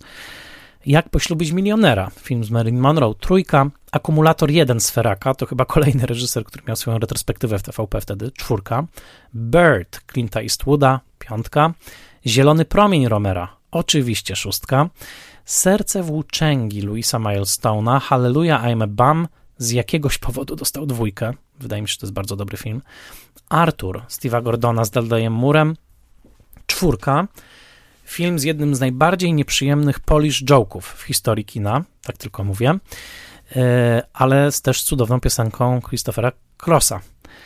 When you're caught between the moon and New York City. Tarararam. Pan Tadeusz Andrzeja Wajdy. Michał, szóstka, szóstka. No rozumiem, pamiętam, że uroda wizualna tego filmu wtedy mnie uwiodła, ale on nie zasługuje na szóstkę. Cztery i pół. Gwiazdka Indii. Gwiazda Indii. Rok 1954. Czwórka. Więcej nie pamiętam. Mogambo, film Johna Forda. Pamiętam, że jest to połączenie komedii kina przygodowego. Piątka. Niezły Bajzel, A Fine Mess Blake'a Edwardsa. Jedynka. Chyba było tam strasznie dużo wulgarnego humoru, który mnie jakoś zraził. Dirty Dancing. No to jest moment, w którym stracę niejednego słuchacza, słuchacza. Dirty Dancing, ale muszę to przeczytać. Dostał na, przy pierwszym oglądaniu jedynkę. Teraz zastanówmy się dlaczego. Co w Dirty Dancing mogło mi się wtedy tak nie spodobać? Poza tym, że może mo, zgaduję, że chodziło o to, że wtedy uważałem się już za fana hollywoodzkich musicali i może takich z lat 40. i 50. i ten film wydał mi się jakimś nie wiem jak to powiedzieć, e, tanią podróbką, ale to chyba jedyny powód, dla którego Dirty Dancing mógł wtedy dostać słabą ocenę ode mnie. E, Stary człowiek i morze, ale widzicie, no to był taki czas, no te oceny są czasami absurdalnie skrajne. Dwójka dla filmu z, z Spencerem Tracym. Dlaczego? Poczciwy film z 58 roku. No cóż, mówię, 17-letni kinoman często jest skrajny w swoich miłościach i nienawiściach. Pocztówki z nadkrawędzi. Mike Nichols, czwórka. Posada Olmiego, szóstka. Film do dzisiaj obecny na Netflixie, polecam. Genialny film włoski. Pancernik Potiomki Eisensteina, jedynka, oczywiście, bo to komunistyczna propaganda. to prawda. E, zresztą film się strasznie zestarzał, ale, ale pewnie zasługuje na wyższą cenę. Jedna runda Lasse Hallstroma. Pamiętam, że to bardzo piękny, obyczajowy film, jego chyba pierwszy amerykański film. E, piątka. Skowronki na uwięzi, przetrzymany na półkach film Jerzego Mencela. Czwórka. Bunt na okręcie Edwarda Dymytryka. Czwórka. Po latach Robert Altman zrobi świetną wersję telewizyjną tej samej sztuki, o wiele lepszy film. Joe walczy z wulkanem. Piątka. Film Johna Patricka Shanleya, do którego mam wielką słabość, także z powodów osobistych. Te zostaną tylko w mojej pamięci, ale powiem tyle, że po latach, po latach e, obejrzałem ten film w kinie, w Stanach, na dużym ekranie z bardzo bliską mi osobą. Jak pszczoły do miodu. 1967 rok. Józef Mankiewicz. A, to adaptacja sztuki Volpone. Trójka, no rzeczywiście średni film. Mickey i Maud piątka przekreślona na dwójkę. Nie wiem, co tu się dzieje. To jest komedia Blake'a Edwardsa, o ile pamiętam, ze świetnymi rolami. Jakaś dwoista ocena tutaj jest. Ryszard III Richarda Longcrane'a, dwójka, ale wtedy jeszcze nie łapałem Szekspira. Letni sen Bergmana, piątka, to rzeczywiście jeden z jego najlepszych wczesnych filmów. Królestwo Larsa von Trier'a, specjalna wyprawa w czwartek Mama wystawiła mi zwolnienie do szkoły, żebym mógł pojechać na 11 rano do kina Światowit w, w Katowicach i przez 5,5 godziny oglądać Królestwo, a i tak dałem tylko trójkę. Michał. Splendor et Scoli, trójka. Agirre Gniew Boży Hercoga, trójka. Key Largo Johna Hustona to 500 film tego roku. Szóstka to do dzisiaj jeden z moich ulubionych filmów Hustona z Bo Bogartem i Edwardem G. Robinsonem. Sabrina Billego Wildera, czwórka, czyli wyżej oceniłem niż obejrzana wcześniej późniejsza wersja. Milioner bez grosza Rolanda Nimiego, czwórka.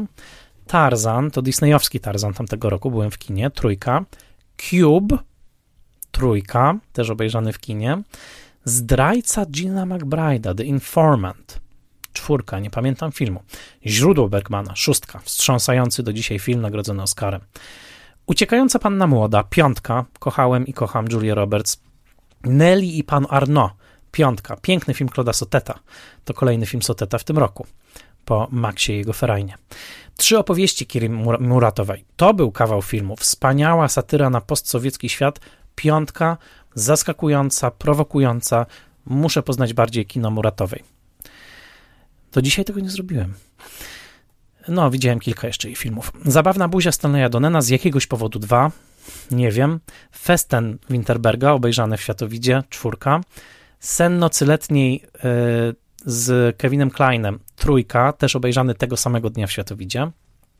Pillow Talk, czyli telefon towarzyski Michaela Gordona z Doris Day, trójka. Viva Maria z Brigitte Bardot, trójka. Boże, byłem nieprzejednany. Tylko w tam, tak młodym wieku można być tak poważnym. Kapitan Blood Michaela Curtisa, czwórka. Jeździec o poranku. Co to było? Trójka. Western, 35 rok. Przyjdzie na pewno Johna Frankenheimera, piątka i to jest kawał kina, czterogodzinna adaptacja sztuki Eugena O'Neilla, jedna z najlepszych w ogóle teatralnych e, adaptacji w historii kina. Pokazałem ten film na pierwszej w kamerze, kiedy programowałem festiwal. E, wtedy także telewizja zakupiła cały pakiet filmów tak zwanego American Film Theater i następny tytuł też jest z tego pakietu, film Butley. Cóż to za rola Alana Batesa. Uch, w jednym pokoju daje czadu niesamowitego, jako toksyczny nauczyciel angielskiego. Oto jest Głowa zdrajcy Freda Zinnemana, piątka, film oscarowy. Przygody Don Juana, Vincenta Shermana, trójka. Zabić raz jeszcze, Vincent Sherman, co to za przegląd Shermana, czwórka. Aniołowie Piekieł Richarda Rasha, dwójka, to taki traszowy film zrobiony chyba dla wytwórni Kormana. Olej Lorenza George'a Millera, czwórka. Chyba nominacja Oscarowa dla Susan Sarandon. Stroszek Wernera Herzoga, czwórka. Pajza Rosselliniego, szóstka. No, Rossellini wcześniej u mnie punktował wysoko. Opowieść Wszechczasów George'a Stevensa, wielki film biblijny, czwórka. Widać, że czas Bożo, bożonarodzeniowy, bo jesteśmy w ostatnim tygodniu roku, więc biblijne filmy na Polsacie to jest to. Proca, szwedzki film Oke Sangrena, piątka, pamiętam to o dorastaniu mojego chłopca. Ethan From, film Janoma Dena, który potem zrobił że zakochanego Szekspira, nie pamiętam za bardzo tego filmu. Postrzyżyny Jerzego Mencla, piątka, dzisiaj film nie do pokazania z powodów e, porówności politycznej. Odsyłam do sceny mm, publicznego lania. E, strona tytułowa Billy Wilder, a czwórka, no chyba trochę za wysoko. Jak zamordować własną żonę Richarda Queeniego, dwójka. Martwa strefa Cronenberga, trójka, powinna być piątka. I ostatni film tego roku, Annie Johna Hustona. E, mam jeszcze napisane, e, czyli musical z świetną rolą Carol Burnett, no genialnymi piosenkami i um, Albertem Finneyem. Podsumowanie roku. Liczba obejrzanych filmów 533, filmy obejrzane w kinie 75, filmy obejrzane w telewizji 458. I od tego momentu zeszyt się trochę zmienia, ponieważ od 2000 roku zacząłem zapisywać dane o wiele bardziej szczegółowo, to znaczy tytuł filmu, tytuł polski, rok produkcji, reżyser, kraj produkcji, ocena i dokładna data obejrzenia. I ta tabelka, tak jak przewracam te karty, ona się toczyła i toczyła i toczyła, aż do roku 2000, mnóstwo zapisanych stron, aż do roku 2004, kiedy to przestałem zapisywać. Ostatnim filmem zapisanym w 2004 roku był, zaraz wam powiem, mm, nierozłączni, nie, Brzezina Wajdy Maj 2004. I potem przerwa, dwuletnia przerwa, mam napisane przerwa wywołana lenistwem. A potem znowu zacząłem zapisywać od stycznia 2006, z tym, że to już troszkę było później nieregularne i dopiero parę lat temu wróciłem znowu do zapisków. Liczba filmów tak naprawdę obejrzanych przeze mnie w tym momencie może być tylko szacunkowa. Wydaje mi się, że to jest około 8 tysięcy, e, tak, tak szacuję. Myślę, że znam kinomanów, którzy mają więcej filmów wyoglądanych, ale dla każdego ta mozaika będzie zawsze zupełnie, zupełnie inna. Tak teraz sobie myślę, że to był niesamowicie intensywny czas. Pamiętam i ten stres szkolny, ale pamiętam to ciągłe pochłanianie nowych tytułów, te wyprawy na seanse. Pamiętam, że nie jeden z tych seansów był także w towarzystwie moich rodziców. Kilka seansów było w towarzystwie głównie moich koleżanek ze szkoły. Pamiętam koleżankę Anię, koleżankę Basię, moją przyjaciółkę Ale. Wybieraliśmy się razem do kina. E, ale tak, to był czas, kiedy ilość tych filmów po prostu nieprawdopodobnie bombardowała moją e, wrażliwość i takim głównym przewodnikiem jeszcze nie był internet. Pamiętajcie, że jeszcze ten internet bardzo, bardzo mocno tutaj raczkował. Głównym przewodnikiem była ta książka Leonarda Maltina, zdobyczna z e, Empiku. Mam nadzieję, że to odtworzenie roku 1999 dosłuchaliście do końca. Myślę, że dosłuchali tylko naprawdę hardkorowcy. To jest odcinek eksperymentalny, powtarzam. Za tydzień już klasyczny odcinek o Spoilermastera, więc dziękuję, jeżeli zostaliście ze mną do końca. Zależało mi na tym, żeby ten najlepszy filmowy rok odtworzyć. E, tak jak widzicie, bywałem często surowy dla filmów, które po latach oceniam o wiele lepiej, ale przede wszystkim jak patrzę na te zapisane kartki, to, no jest, to jest to dowód jakiej, jakiegoś ogromnego, ogromnego zauroczenia i wszystko żerności, bo tutaj są filmy i bardzo artystyczne, i bardzo popularne. Właściwie chodziłem chyba na wszystko, co wtedy było w kinie Europa, e, czyli tym kinie tarnogórskim. E, także następnym filmem, tylko zdradzę, obejrzanym w styczniu 2000 e, roku, pierwszym filmem obejrzanym 1 stycznia 2000 to był film Generał Bestera Keatona, któremu dałem szóstkę. Reszta jest historią. Pełny skan mojego zeszytu dostaną moi patroni jako PDF. Natomiast Wam dziękuję serdecznie za słuchanie. Spoiler Master istnieje dzięki patronkom i patronom. E, przede wszystkim chcę podziękować e, patronom imiennym, to znaczy Agnieszce Egeman, Sebastianowi Firlikowi, Joannie i Dominikowi Gajom, Odiemu Hendersonowi, Beacie Hołowni, Adamowi Andrzejowi Jaworskiemu, Annie Jóźwiak, Tomaszowi Kopoczyńskiemu, Jarkowi Krauzowi, Misiowi I Misiowi Juniorowi, Jakubowi Mrozowi, Iwonie Oleszczuk-Jaźwieckiej, Annie i Krystianowi Oleszczykom, Władimirowi Panfiłowowi, Tomaszowi Pikulskiemu, Weronice Więsyk, Jackowi Wiśniewskiemu, Michałowi Żołnierukowi i blogowi Przygody Scenarzysty prezentującemu analizy scenariuszowe. Dziękuję Wam za ten bardzo dziwny, bardzo eksperymentalny, dla mnie chyba ultra osobisty odcinek. Moja kotka miałczy w tle, więc chyba domaga się jakiegoś jedzonka. Serdecznie Wam dziękuję i klasyczny już Spoiler Master już za tydzień.